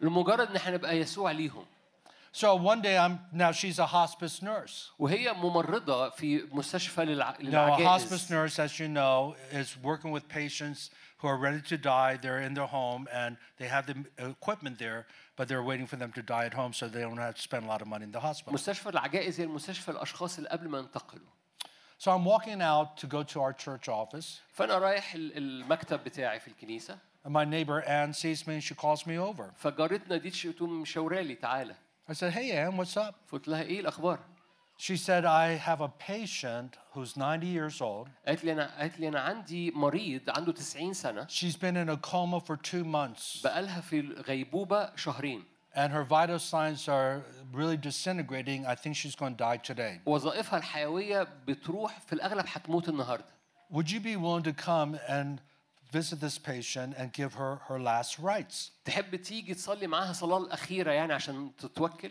Now she sees me like a priest. هي اللي انا شايفاني قسيس I don't know how to do last rites. I'm not Catholic. ف- فانا ما انا ما اعرفش يعني ايه اصلي صلوات الاخيره آه، انا مش كاثوليكي But we've been serving her and we want to continue to serve her. لكن احنا بنحبها ون ون ونحب And نخدمها so I figured, sure, she doesn't even go to church, so I could just pray some prayer and قلت fake ما it. فيش ما فيش مشكله هي ما بتروحش كنايس فمش هعرف انا بصلي ايه انا ممكن اصلي برضو للست دي So I said, sure, and let me follow you in my car because afterwards I have to go t- uh, to have an appointment at my church office. قلت لها اوكي ما فيش مشكله انا همشي وراكي بالعربيه وعشان اكمل بعد كده الكنيسه And so I drove from Pasadena to the next city is Altadena right north and Ro- just went into this house. رحت وراها لمدينه تانية لان المدن جنب بعض شويه فرحت وراها لغايه And المكان when اللي I هي فيه walked in, there was another nurse there لما دخلت لقيت ممرضه تانية who موجوده was on duty. وهي النبطشيه And I went into the bedroom and there was this old woman, رحت لهذه 90 الاوضه years old, في هذه totally in a coma. السيده 90 سنه في كوما And I was going to just pray, say Psalm 23, pray some prayer, and then just leave. كنت هصلي مزمور 23 واصلي صلوه وامشي All of a sudden, the Holy Spirit spoke to my heart, said, Bring this woman out of the coma, heal her, and preach the gospel to her. فجأة الروح القدس قام متكلم جوايا قال لي صلي لهذه الست قومها من الغيبوبة وكلمها عن يسوع المسيح But I didn't want to freak out my neighbor بس أنا because كنت I عايز knew. أخض الممرضات So I said, Ann, do you mind if I pray a different kind of prayer? فقلت لها أنا ممكن أصلي صلاة مختلفة عن اللي أنت عايزاه And she said, What do you mean? قالت لي عايز إيه Do يعني you mind if I pray that God would heal her? قلت لها ممكن أستأذنك إن أنا أصلي إنها تخف And she said, I knew you were a religious fanatic. She didn't say that, but she looked at me that way. قالت لي أنا عارفة إنك مجنون هي ما قالتش قوي كده بس قالت لي بصت لي هذه البصة يعني She said, You could do whatever you want. And she went to the corner of the room. قالت لي اعمل اللي أنت عايز تعمله أنا مش أنا مش هبص وقام راح حتة So تانية. I get above the bed. The woman's name is Lois. فجيت جنب هذه الست ست 90 كان years اسمها old in a لويس coma. عندها 90 سنة And بقى again- شهرين في غيبوبة No exaggeration. This is exactly what happened. بالظبط اللي هقوله لك ده اللي حصل I'm overhead, and I just said, Father, in Jesus' name, I pray that you bring this woman out of the coma so she could hear the gospel. انا واقف وقفت جنبها فوقيها كده هو قلت يا روح الله قوم هذه الست عشان تسمع الانجيل I'm talking about as soon as I prayed that, she wakes up, looks at me, and she sees that Korean face looking down at her. اول ما صليت هذه الصلوه عينيها فتحت وبصت لهذا الوش الكوري The first thing out of her mouth is, Who are you? اول حاجه قالتها انت مين I, she's, I said, I'm a pastor. I, I was stuck. I, I was so ما- shocked ما- that ما she عرفش came اقول out لها of the إيه. قلت لها coma. انا راعي انا قسيس انا قسيس انا قسيس So I didn't give her my name. I said, I'm a pastor. قلت لها انا قسيس She said, I can't believe you're a pastor. قالت قالت لي انا مش مصدقه انك قسيس Because I prayed to God, قالت لي لان انا صليت God, keep me alive خليني until you send a pastor to tell me how I can go to heaven. احفظني. And God has heard my prayer, brought a pastor to me. لغايه لما تبعت لي قسيس يكلمني زي اروح السماء I said, Lois, God has heard your prayers. قلت لها بصي ربنا She سمع gave her صلاتك life to Jesus Christ. سلمت حياتها The nurse gave her life to Jesus Christ. الممرضه سلمت But the best حياتها part is my neighbor Ann gave her life to Jesus Christ. Come on. جارتي عرفت الرب وسلمت حياتها للرب We need power to get the job done. محتاجين قوة He علشان never نتمم expected us to العمل reach a billion souls who are lost without the power of the Holy عشان Spirit. الرب يعمل حصاد كثير I want you to يجب stand أن up. I يبقى want to فيه pray for you to قوة receive the بالروح power of the Holy القدس. تعالوا Spirit. نقف كلنا عشان I'm نستقبل going to ask قوة God to الروح give you the القدس. power that the kingdom of God would invade your life. And أنا then سأسأل الرب أن يسكب قوة تغزو حياتك after we receive the power, then I'm going to pray for the sick. نستقبل قوة من الروح القدس كلنا وبعد كده أنا عايز أصلي من أجل المرضى But I want you الموجودة all just put your hand out like this. فمد إيدك معايا للرب كده Bible زي says in Luke chapter 11, لوقا 11 بيقول كده ask and you shall receive, اسألوا تعطوا seek and you shall find, اطلبوا تجدوا knock and the door will be open. اقرعوا يفتح لكم How much more would the Heavenly Father give the Holy Spirit? كم بالحري الروح الآب السماوي To those يعطي who الروح ask. القدس لمن يسألونه But here's what we have to do. ده اللي محتاجين نعمله If I had two glasses, one was dirty, one was clean, لو عندي كوبايتين كوبايه نظيفه وكوبايه and I وسخه wanted to fill it with water, which glass would I choose? انا عايز املى كوبايه منها ميه مش حامله حامله انهي كوبايه منهم I'm not going to choose a dirty glass. انا مش هختار ال- I'm الكوبايه going to get the clean الوسخه glass. هختار الكوبايه النظيفه So before we even ask the Holy Spirit to fill us, we have to consecrate ourselves. فقبل ما نطلب ان الروح القدس يملانا خلونا نكرس نفسنا للرب I know He has declared you righteous, but He wants you to practice righteousness. انا عارف ان هو دعاك بره لكن هو يريدك He ان wants you to تعيش repent البر of all sins. عايزك تتوب وتتغسل من كل خطيه D.L. Moody was once told, دي المودي سئل في مره great American evangelist, ده كارز امريكي قديم the world has yet to see what God would do through a person who is totally consecrated to Him. دي المودي قال كده العالم لسه ما شافش الرب يقدر يعمل ايه من خلال أشخ... اواني مكرسه ليه And D.L. Moody said, I'll be that man. مودي قال كده انا اريد ان Two اكون weeks هذا المكرس later, he's traveling from Chicago to New York, بعديها باسبوعين كان بيسافر ما بين بلد وبلد ready to get on a ship to go to England. رايح بسفينه الى انجلترا And as he's walking down Wall Street in New York, وهو ماشي في شوارع نيويورك the power of God hits him قوة and he's الروح القدس. baptized with the Holy Spirit with قوة power. الروح القدس انسكبت وعمدته بالروح He القدس became a tremendous evangelist, a Billy Graham of his time. اصبح شاهد عظيم جدا مبشر عظيم جدا بيلي جريهم بتاع He led وقته 2 million people to Jesus شاف Christ. 2 مليون شخص بيؤمنوا Before he was a successful power, but pastor, but not an evangelist. قبل هذه الزيارة بالروح القدس ما كانش مبشر بهذه الطريقة كان راعي So بس let's consecrate ourselves. خلونا نكرس نفسينا John Wesley said this جون ويسلي قال كده Just give me a hundred men اديني 100 واحد that love God بيحبوا يسوع and hate sin, وبيكرهوا and الخطية I'll usher in the kingdom in one وأنا generation. سأفتح أبواب الملكوت في جيل واحد We have 400, 500 men and women who هنا في love God, 400 500 بيحبوا الرب but you gotta hate sin. يجب أن تكره You الخطية gotta hate what he hates. You يجب أن تكره ما have to love what he loves. تحب ما يحب الرب I want you to pray a prayer of consecration. عايزك تصلي معايا صلاة تكريس I feel it's Joshua 3 5. زي ما يشوع 3 5 قال كده Consecrate yourself today, تقدسوا اليوم and I'm going to do amazing things لأني tomorrow. In غدا your أصنع life. بكم I'm عجائب prophesying to you right أنا now. بتنبأ لكم الآن Consecrate today, and tomorrow I'm going to do amazing تقدسوا things اليوم through your لأن life غدا and الرب through your يصنع ministry. عجائب بكم So, Father, in the name of Jesus, أبويا السماوي في اسم يسوع by your grace, بنعمتك we consecrate ourselves. بنكرس We نفوسنا repent of every known sin. بنتوب عن كل خطية Forgive ظاهرة us for breaking your heart. اغفر لنا كل حاجة كسرنا فيها قلبك. Forgive us for our selfishness. اغفر لنا كل Forgive أنانية us for unclean eyes, unclean hands. اغفر لنا من كل أعين مش مقدسة أو إيدين مش مقدسة. It says 70% of American men struggle with pornography. مكتوب إن 70% من ال- الأمريكان بيعانوا من البورنوغرافي in the church, في الكنيسة. not in society, but in مش the في church. المجتمع في الكنيسة So repent. فتوبوا Whatever issues, corruption, lies, أيا stealing. كان فساد كذب سرقة Again, there's six things the Lord hates, seven, which is an abomination. في حاجات بيكرهها الرب في سفر الأمثال Pride, lying tongue, كبرياء ألسن كاذبة hands that shed innocent blood. أيادي تسفك دم بريء Father, forgive us. Have mercy upon us. أبويا السماوي اغفر لنا repent. مراحمك تغطينا And by your grace, we offer ourselves as a living and holy sacrifice.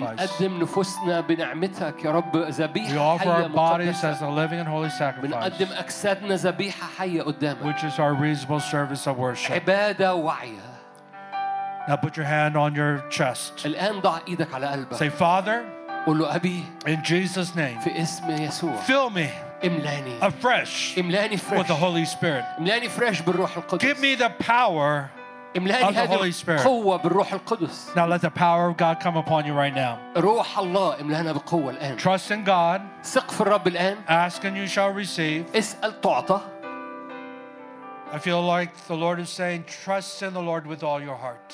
شاعر الرب يقول لك ثق في الرب من كل Do قلبك not lean to your own understanding. ما تدورش على فهم ايه اللي هيحصل بالظبط If you ask, لو He's not going سألت- to give you. If you ask for bread, He's not going to give you a stone. لو سألت خبز مش هديك حجر How much more will the Heavenly Father give the Holy Spirit to كم those who بالحري ask? الآب يعطيك الآن الروح So, القدس لأنك Father, we بتسأل. ask, أبويا السماوي بنسأل we receive.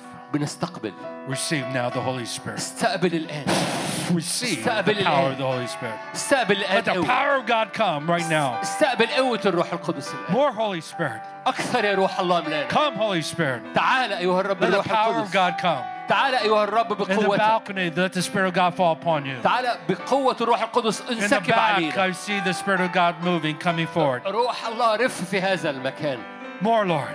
أكثر يا روح الله Hunger for the Holy Spirit. اعطش Be معايا الروح desperate for the القدس Spirit. اعطش معايا I must have this power قول له أنا أريد so I can serve you, لكي so أخدمك I can advance your لكي kingdom, أخدمك بقوة so I can الروح preach the gospel of the لامتداد kingdom الملكوت لكرازة with all الإنجيل boldness.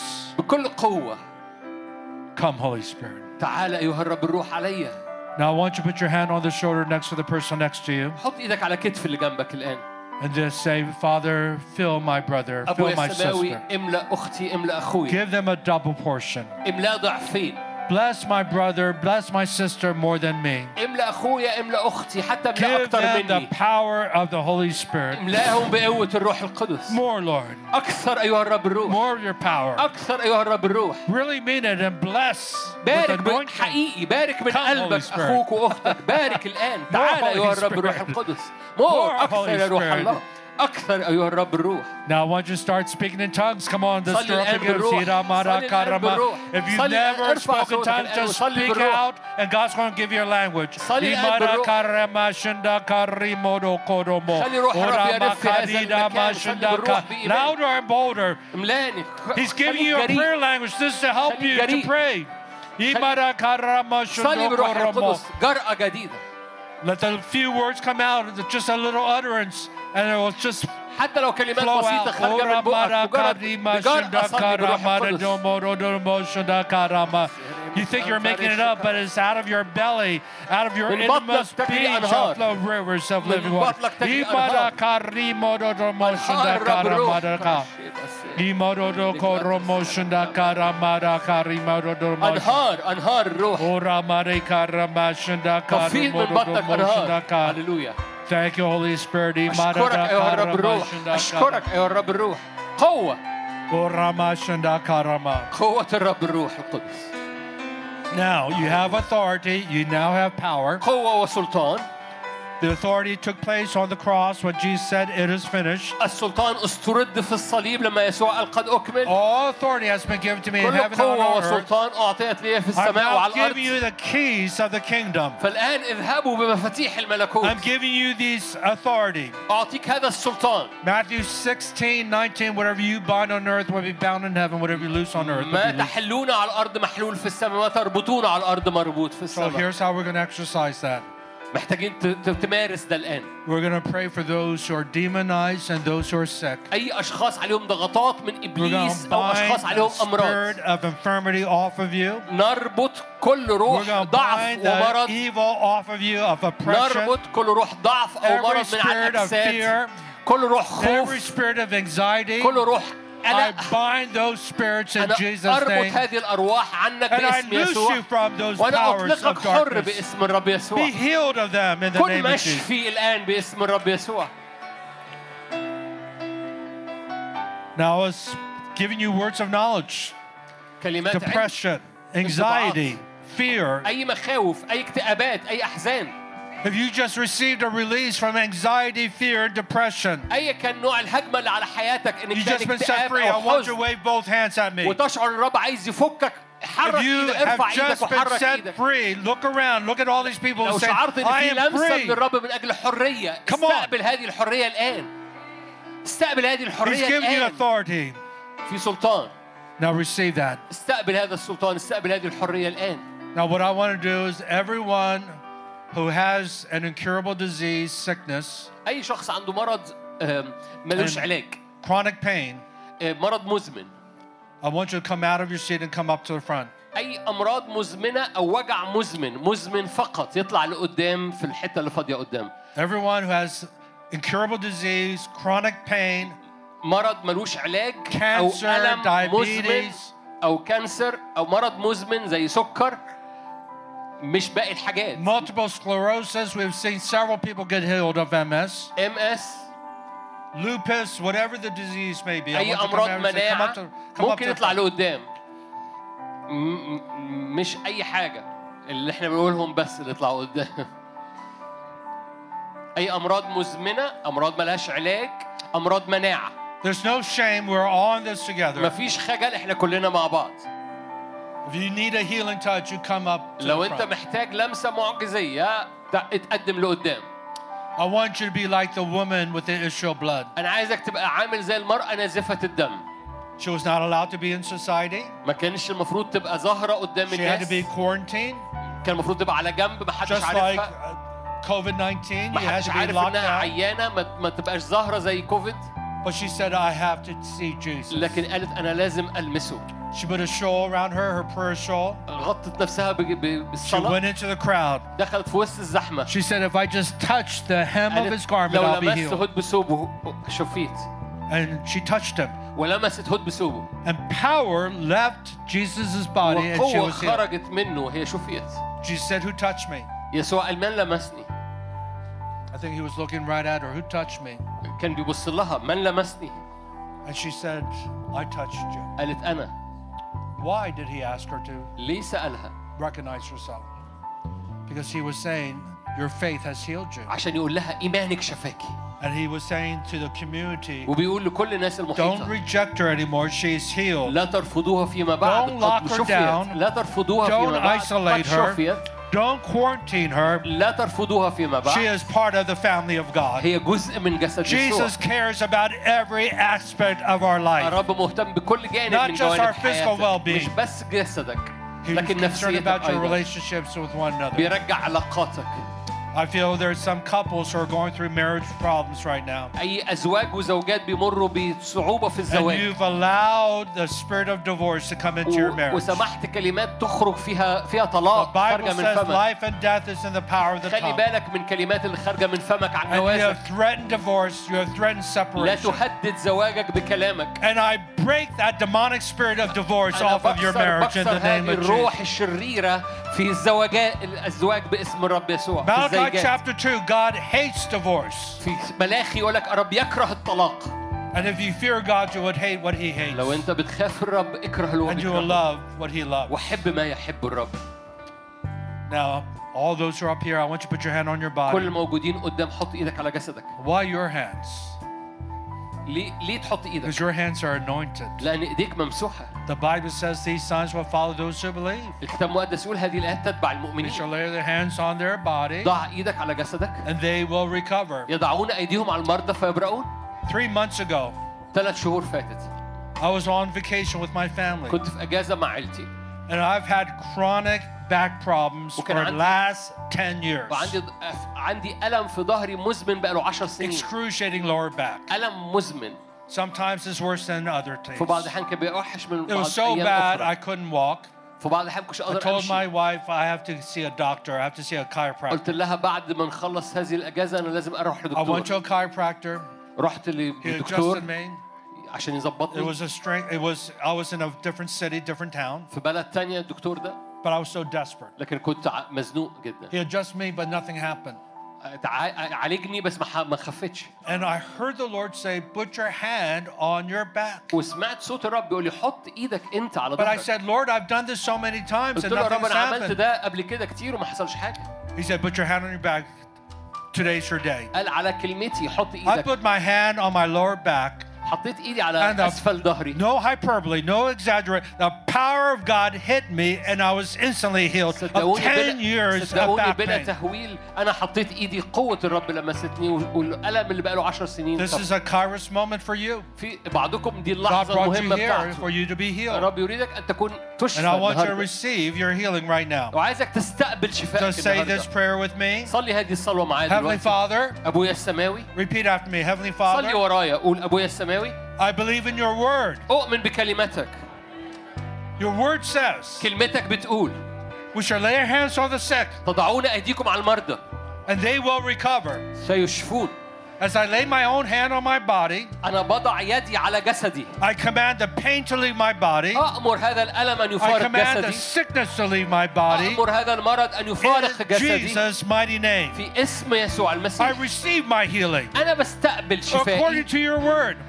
حسب كلمتك Now receive your healing. استقبل The الآن power of الشفاء God's ده. coming. قوة Just receive الروح your- القدس بتملى Receive أهو. your healing. استقبل شفائك الآن Do something you couldn't do before.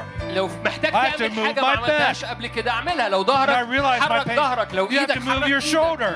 لو كتفك حرك كتفك You have to walk and do something you couldn't do لو before. محتاج تدبدب برجلك دبدب For برجلك someone with a tooth problem, a gum problem, you got to touch your gum. The لو pain is لو gone. وجع في في فكك You've had a sore tooth, a rotten tooth, and God sealed your الرب tooth. يشفي حتى اسنانك There's يشفي someone with a رجليك TMJ, you could not move your mouth, but just so far. اي الام مزمنه في Without it الفك clicking, او في الوجه God has healed you. Move الرب it now. يشفي فكك فحرك فكك Arthritis is leaving people's bodies. اي التهابات في اعصاب صوابعك شفاء.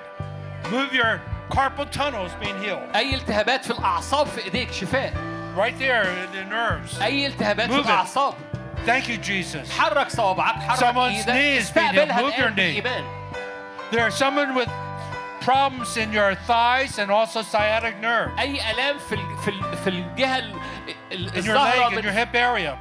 من رجليك من من من رجليك You also have, but it's more like nerve problems. God's healing your nerves right now. Be healed. أي أي عصب نسا أي وجع في الأعصاب في رجليك Someone has deviated septum. You cannot breathe through your nose, and maybe a residual of COVID. Just breathe. The sinus is clearing. أي التهابات في الأذن الوسطى أي التهابات في الجيوب الأنفية Allergies are being healed. أي التهابات في الجيوب الأنفية Asthma, respiratory disease. استقبل شفائك في Oh صدرك my حتى. goodness, there are a number of people with respiratory disease. God الرب healing. يريد أن يشفي صدور Your lungs كثيرة are opening هنا up. فيها التهابات في الصدر الرب There's يفتح someone with a صدرك child with asthma, very serious asthma, and that's being broken off of that child right في now in عيلة the هنا name of Jesus. عندها طفل وعنده أزمة Is that صدرية so? Yeah. في شفاء الآن Receive your باسم healing الرب right يسوع now. هذا In هو Jesus' الطفل name, موجود asthma باسم الرب being يسوع healed in the شفاء name of- لهذه Breathe in الأزمة now. Tell me how you feel. الصدرية الآن باسم الرب يسوع You feel شفاء good? باسم الرب يسوع You're not saying that to me because I'm a pastor. باسم Or do you يسوع. really feel better? Come on, give Jesus praise and glory. He's saying yes. He can breathe. باسم He's يسوع feeling better. باسم يسوع Now, who else got healed? أي Who else got حد healed? You شعر just said something's بلمسة happened. Come on شفاء أو over. بلمسة I want to find out حرية all the people got healed. Come أي on up حد here. شعر بشفاء محدد Even ويحب if it's 50% better, I want to bless what the Father's doing. أي حد شعر بشفاء محدد حصل في حياته Come on up here. ممكن Come on up يشهد here. What was wrong? What had just happened? I felt something just click like like broken here. شعرت Felt بحاجة it. بتتفك هنا Something here. Yes. And how is it feeling now? كان في Much ألم في better. الفك بتاعها It's, it's gone. I'm an asthmatic girl. I'm an asthmatic uh, child who was هي born with عندها أزمة asthma. وعندها ألم في الفك I was born بتاعتها with it. Yes. ما فيش Come on, come on, let's thank God. Her نفسها clicking is تحسن gone, والفك her بتاعها asthma is تحسن. gone. I'm telling you, the Lord said asthma and respiratory disease are being healed. Someone has emphysema from smoking, and God is healing your lungs from آلام years of الرئة smoking. آلام الرئة Who is آلام that الرئة. person? Who is that person? ناس كانت Don't be afraid. بتدخن في ناس It's كانت God's بتدخن healing. Just وفي raise your hand if your lungs نفسها are opening مكتوم up. لغاية دلوقتي Let's ما find out. What, تتكسفش let's find out what's going on with her. Nader, why don't you translate what's happening with her? ايه اللي انت عايزاه؟ ايه أنا اللي مس حاصل أنا معاك؟ مس ام اس أنا مس آه. You know what? We've had two people healed of MS. عندنا حالتين ام اس شوفوا One في of us, الكنيسة one of them was our pastor. واحد منهم كان الراعي بتاعنا I saw her راح running في around. I said, What happened to you, Brenda? طلعت تجري في الكنيسة She couldn't walk, ما كانتش بتعرف تمشي قبل yet كده alone run. جريت But the power الكنيسة of God hit her, قوة الروح القدس and she was healed of MS. And I just say, from the top of your head. I rebuke this foul disease in Jesus' name. There is no place for MS in the body of a child of God. قوة الرب الروح القدس تملاك receive that in the name of Jesus. استقبلي ده الآن باسم. الرب يسوع بمسحة الروح القدس استقبلي بالإيمان. Receive your healing. استقبلي الآن do باسم something الرب you couldn't do يسوع. before. Walk, walk, do حركي. رجليكي بإيمان. حركي رجليكي بإيمان. How, how's your حركي body? رجليكي بإيمان. شعرة بإيه شعرة بحاجة أحسن. استقبلي بإيمان. بستقبل بستقبل بستقبل حركي رجليكي بإيمان. استقبلي باسم الرب يسوع. بالإيمان. The word of God is true. كلمة الرب صادقة. He healed every disease, every sickness. إبراء لكل مرض. He healed all who are oppressed of the devil. إبراء لكل ما Receive that. ضعف رماء إبليس على جسدك. لا تخافي. لا تخافي. باسم الرب يسوع. أمراض المصريين تترفع. أمراض المصريين تترفع. أمراض المصريين تترفع. One of our sisters who got healed of MS.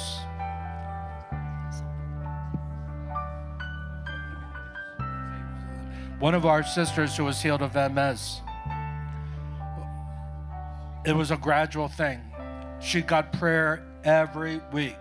كل Every week. إحدى الأشخاصات الشخصيات And اللي she شفيت just عندنا في improved, الكنيسة improved, improved. كان بيتصلى معاها كل أسبوع And then she came because when you have MS, there's a white spot on a CAT scan, and she brought the X-rays to me and said, "Pastor Che, I'm now totally healed of MS. The white spot has totally disappeared." So I want to just soak you. Yes, what's going on here? What what? I want testimonies of those who are receiving a healing right now. MS. Yes, let's just pray for you. Father, we just thank you, Lord.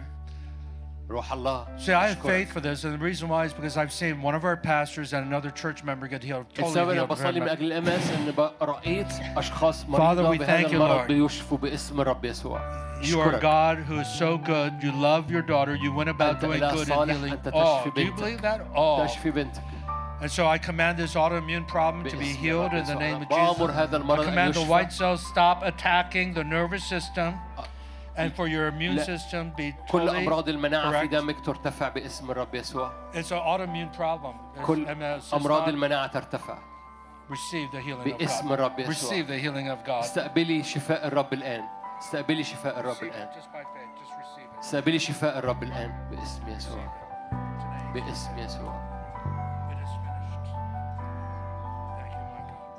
All right, what other testimonies do we have?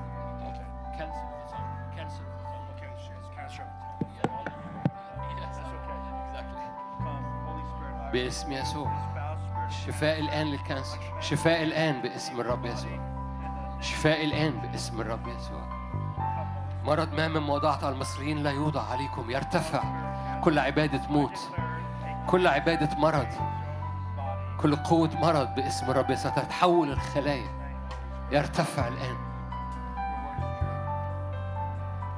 باسم الرب I, I يسوع. feel there's so much faith here. في إيمان People موجود are coming up with major problems, major diseases. في إيمان The doctors لشفاء say there's أمراض no hope. مستعصية. MS is incurable. Yep. Cancer, she has cancer, but she's coming up because she is believing God. And I want you all to believe في the إيمان. Word of God. Believe in God. He's a good God. He لشفاء is right أمور here. The مستعصية. same الرب Jesus صالح. who healed الرب is صالح. here right now. الذي أمس Receive. هو اليوم هو إلى الأبد What's باسم happening الرب with you? يسوع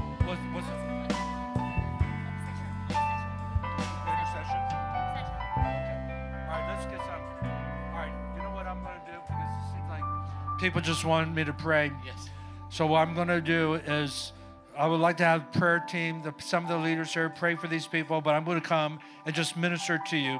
And we'll get the testimonies later, okay? Okay. But I want to spend most of my time trying to serve you and minister to you. الخدام ممكن يت- يتحركوا يصلوا مع الناس بس هو كمان هينزل يصلي مع بس مش عارف يصلي لكل الناس طبعا المرضى بصورة خاصة فهو هينزل يصلي معاكم بس كمان لو في خدام يحبوا يصلي أو أنت عايز تروح تصلي مع خادم من الخدام اتحرك لأي خادم من الخدام الموجودين اللي خدموا خلال هذا المؤتمر روح لهم وصلوا معاهم من أجل الشفاء. شيان هينزل برضو يصلي مع كل الاحتياجات الموجودة هنا. أي شهادات ممكن حد يترجم لي يس. أي شهادات هنبقى نستقبلها بعد كده فهيبقى في صلاة روح للخدام اللي خدموا في المؤتمر.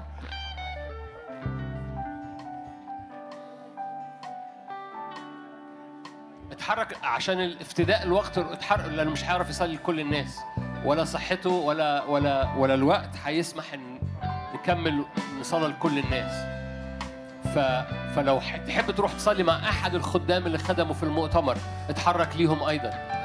أسيس هاني موجود أسيس عماد متهيألي موجود أسيس جابي موجود ولا لأ؟ المدامات بتاعتهم موجودين بيصلوا. دكتور سامي موجود نيلي موجودة.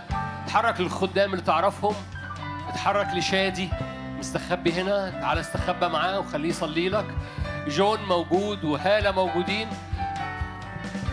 اتحرك من أجل الصلاة باسم الرب يسوع.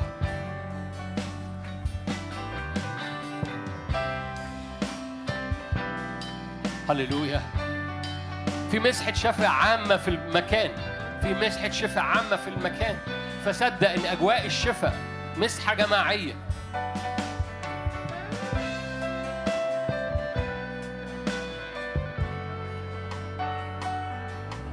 هللويا هللويا. الروح يرف بمسحة شفاء في المكان. الروح يرف جواه إدراك كده بسيط إن بعضكم حاسس إنه آه مشوار طويل وزحمة كتيرة فأنا مش هطلع لقدام. ورب مستعد يشفيه وهو قاعد في المكان. فإحنا هنكمل كده عبادة وسوفت عبادة سوفت حتى لو أنت موجود في المكان وحاسس إن الدنيا زحمة قوي قدام استقبل شفائك في الكرسي اللي انت قاعد فيه. استقبل شفائك في المكان. استقبل شفائك. بس أشجعك برضو روح اتحرك لخادم أو خادمة موجودة في القاعة. شجعك في خادمات كتيرة مليانة مسحة وخدام كتير مليانين مسحة فتحرك تجاههم. خليهم يصلوا معاك. دكتور حسام موجود ومدامه موجودين. روح صلي اطلب انهم يصلوا ليك.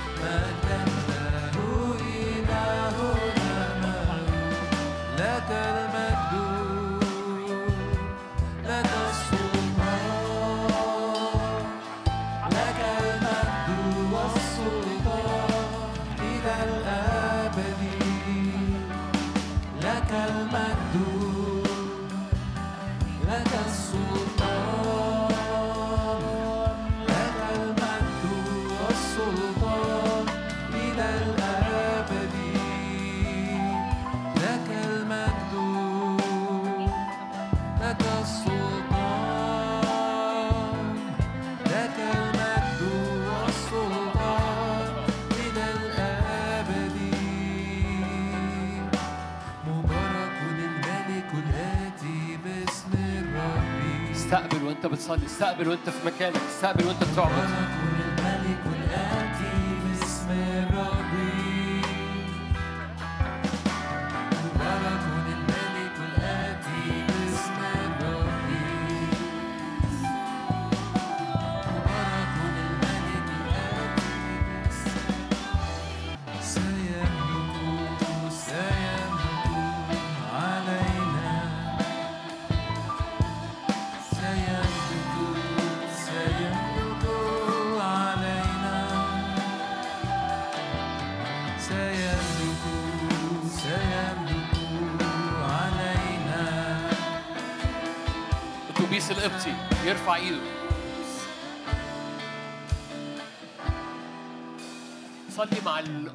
حد ليكي عشان تتحرك الأتوبيس دلوقتي.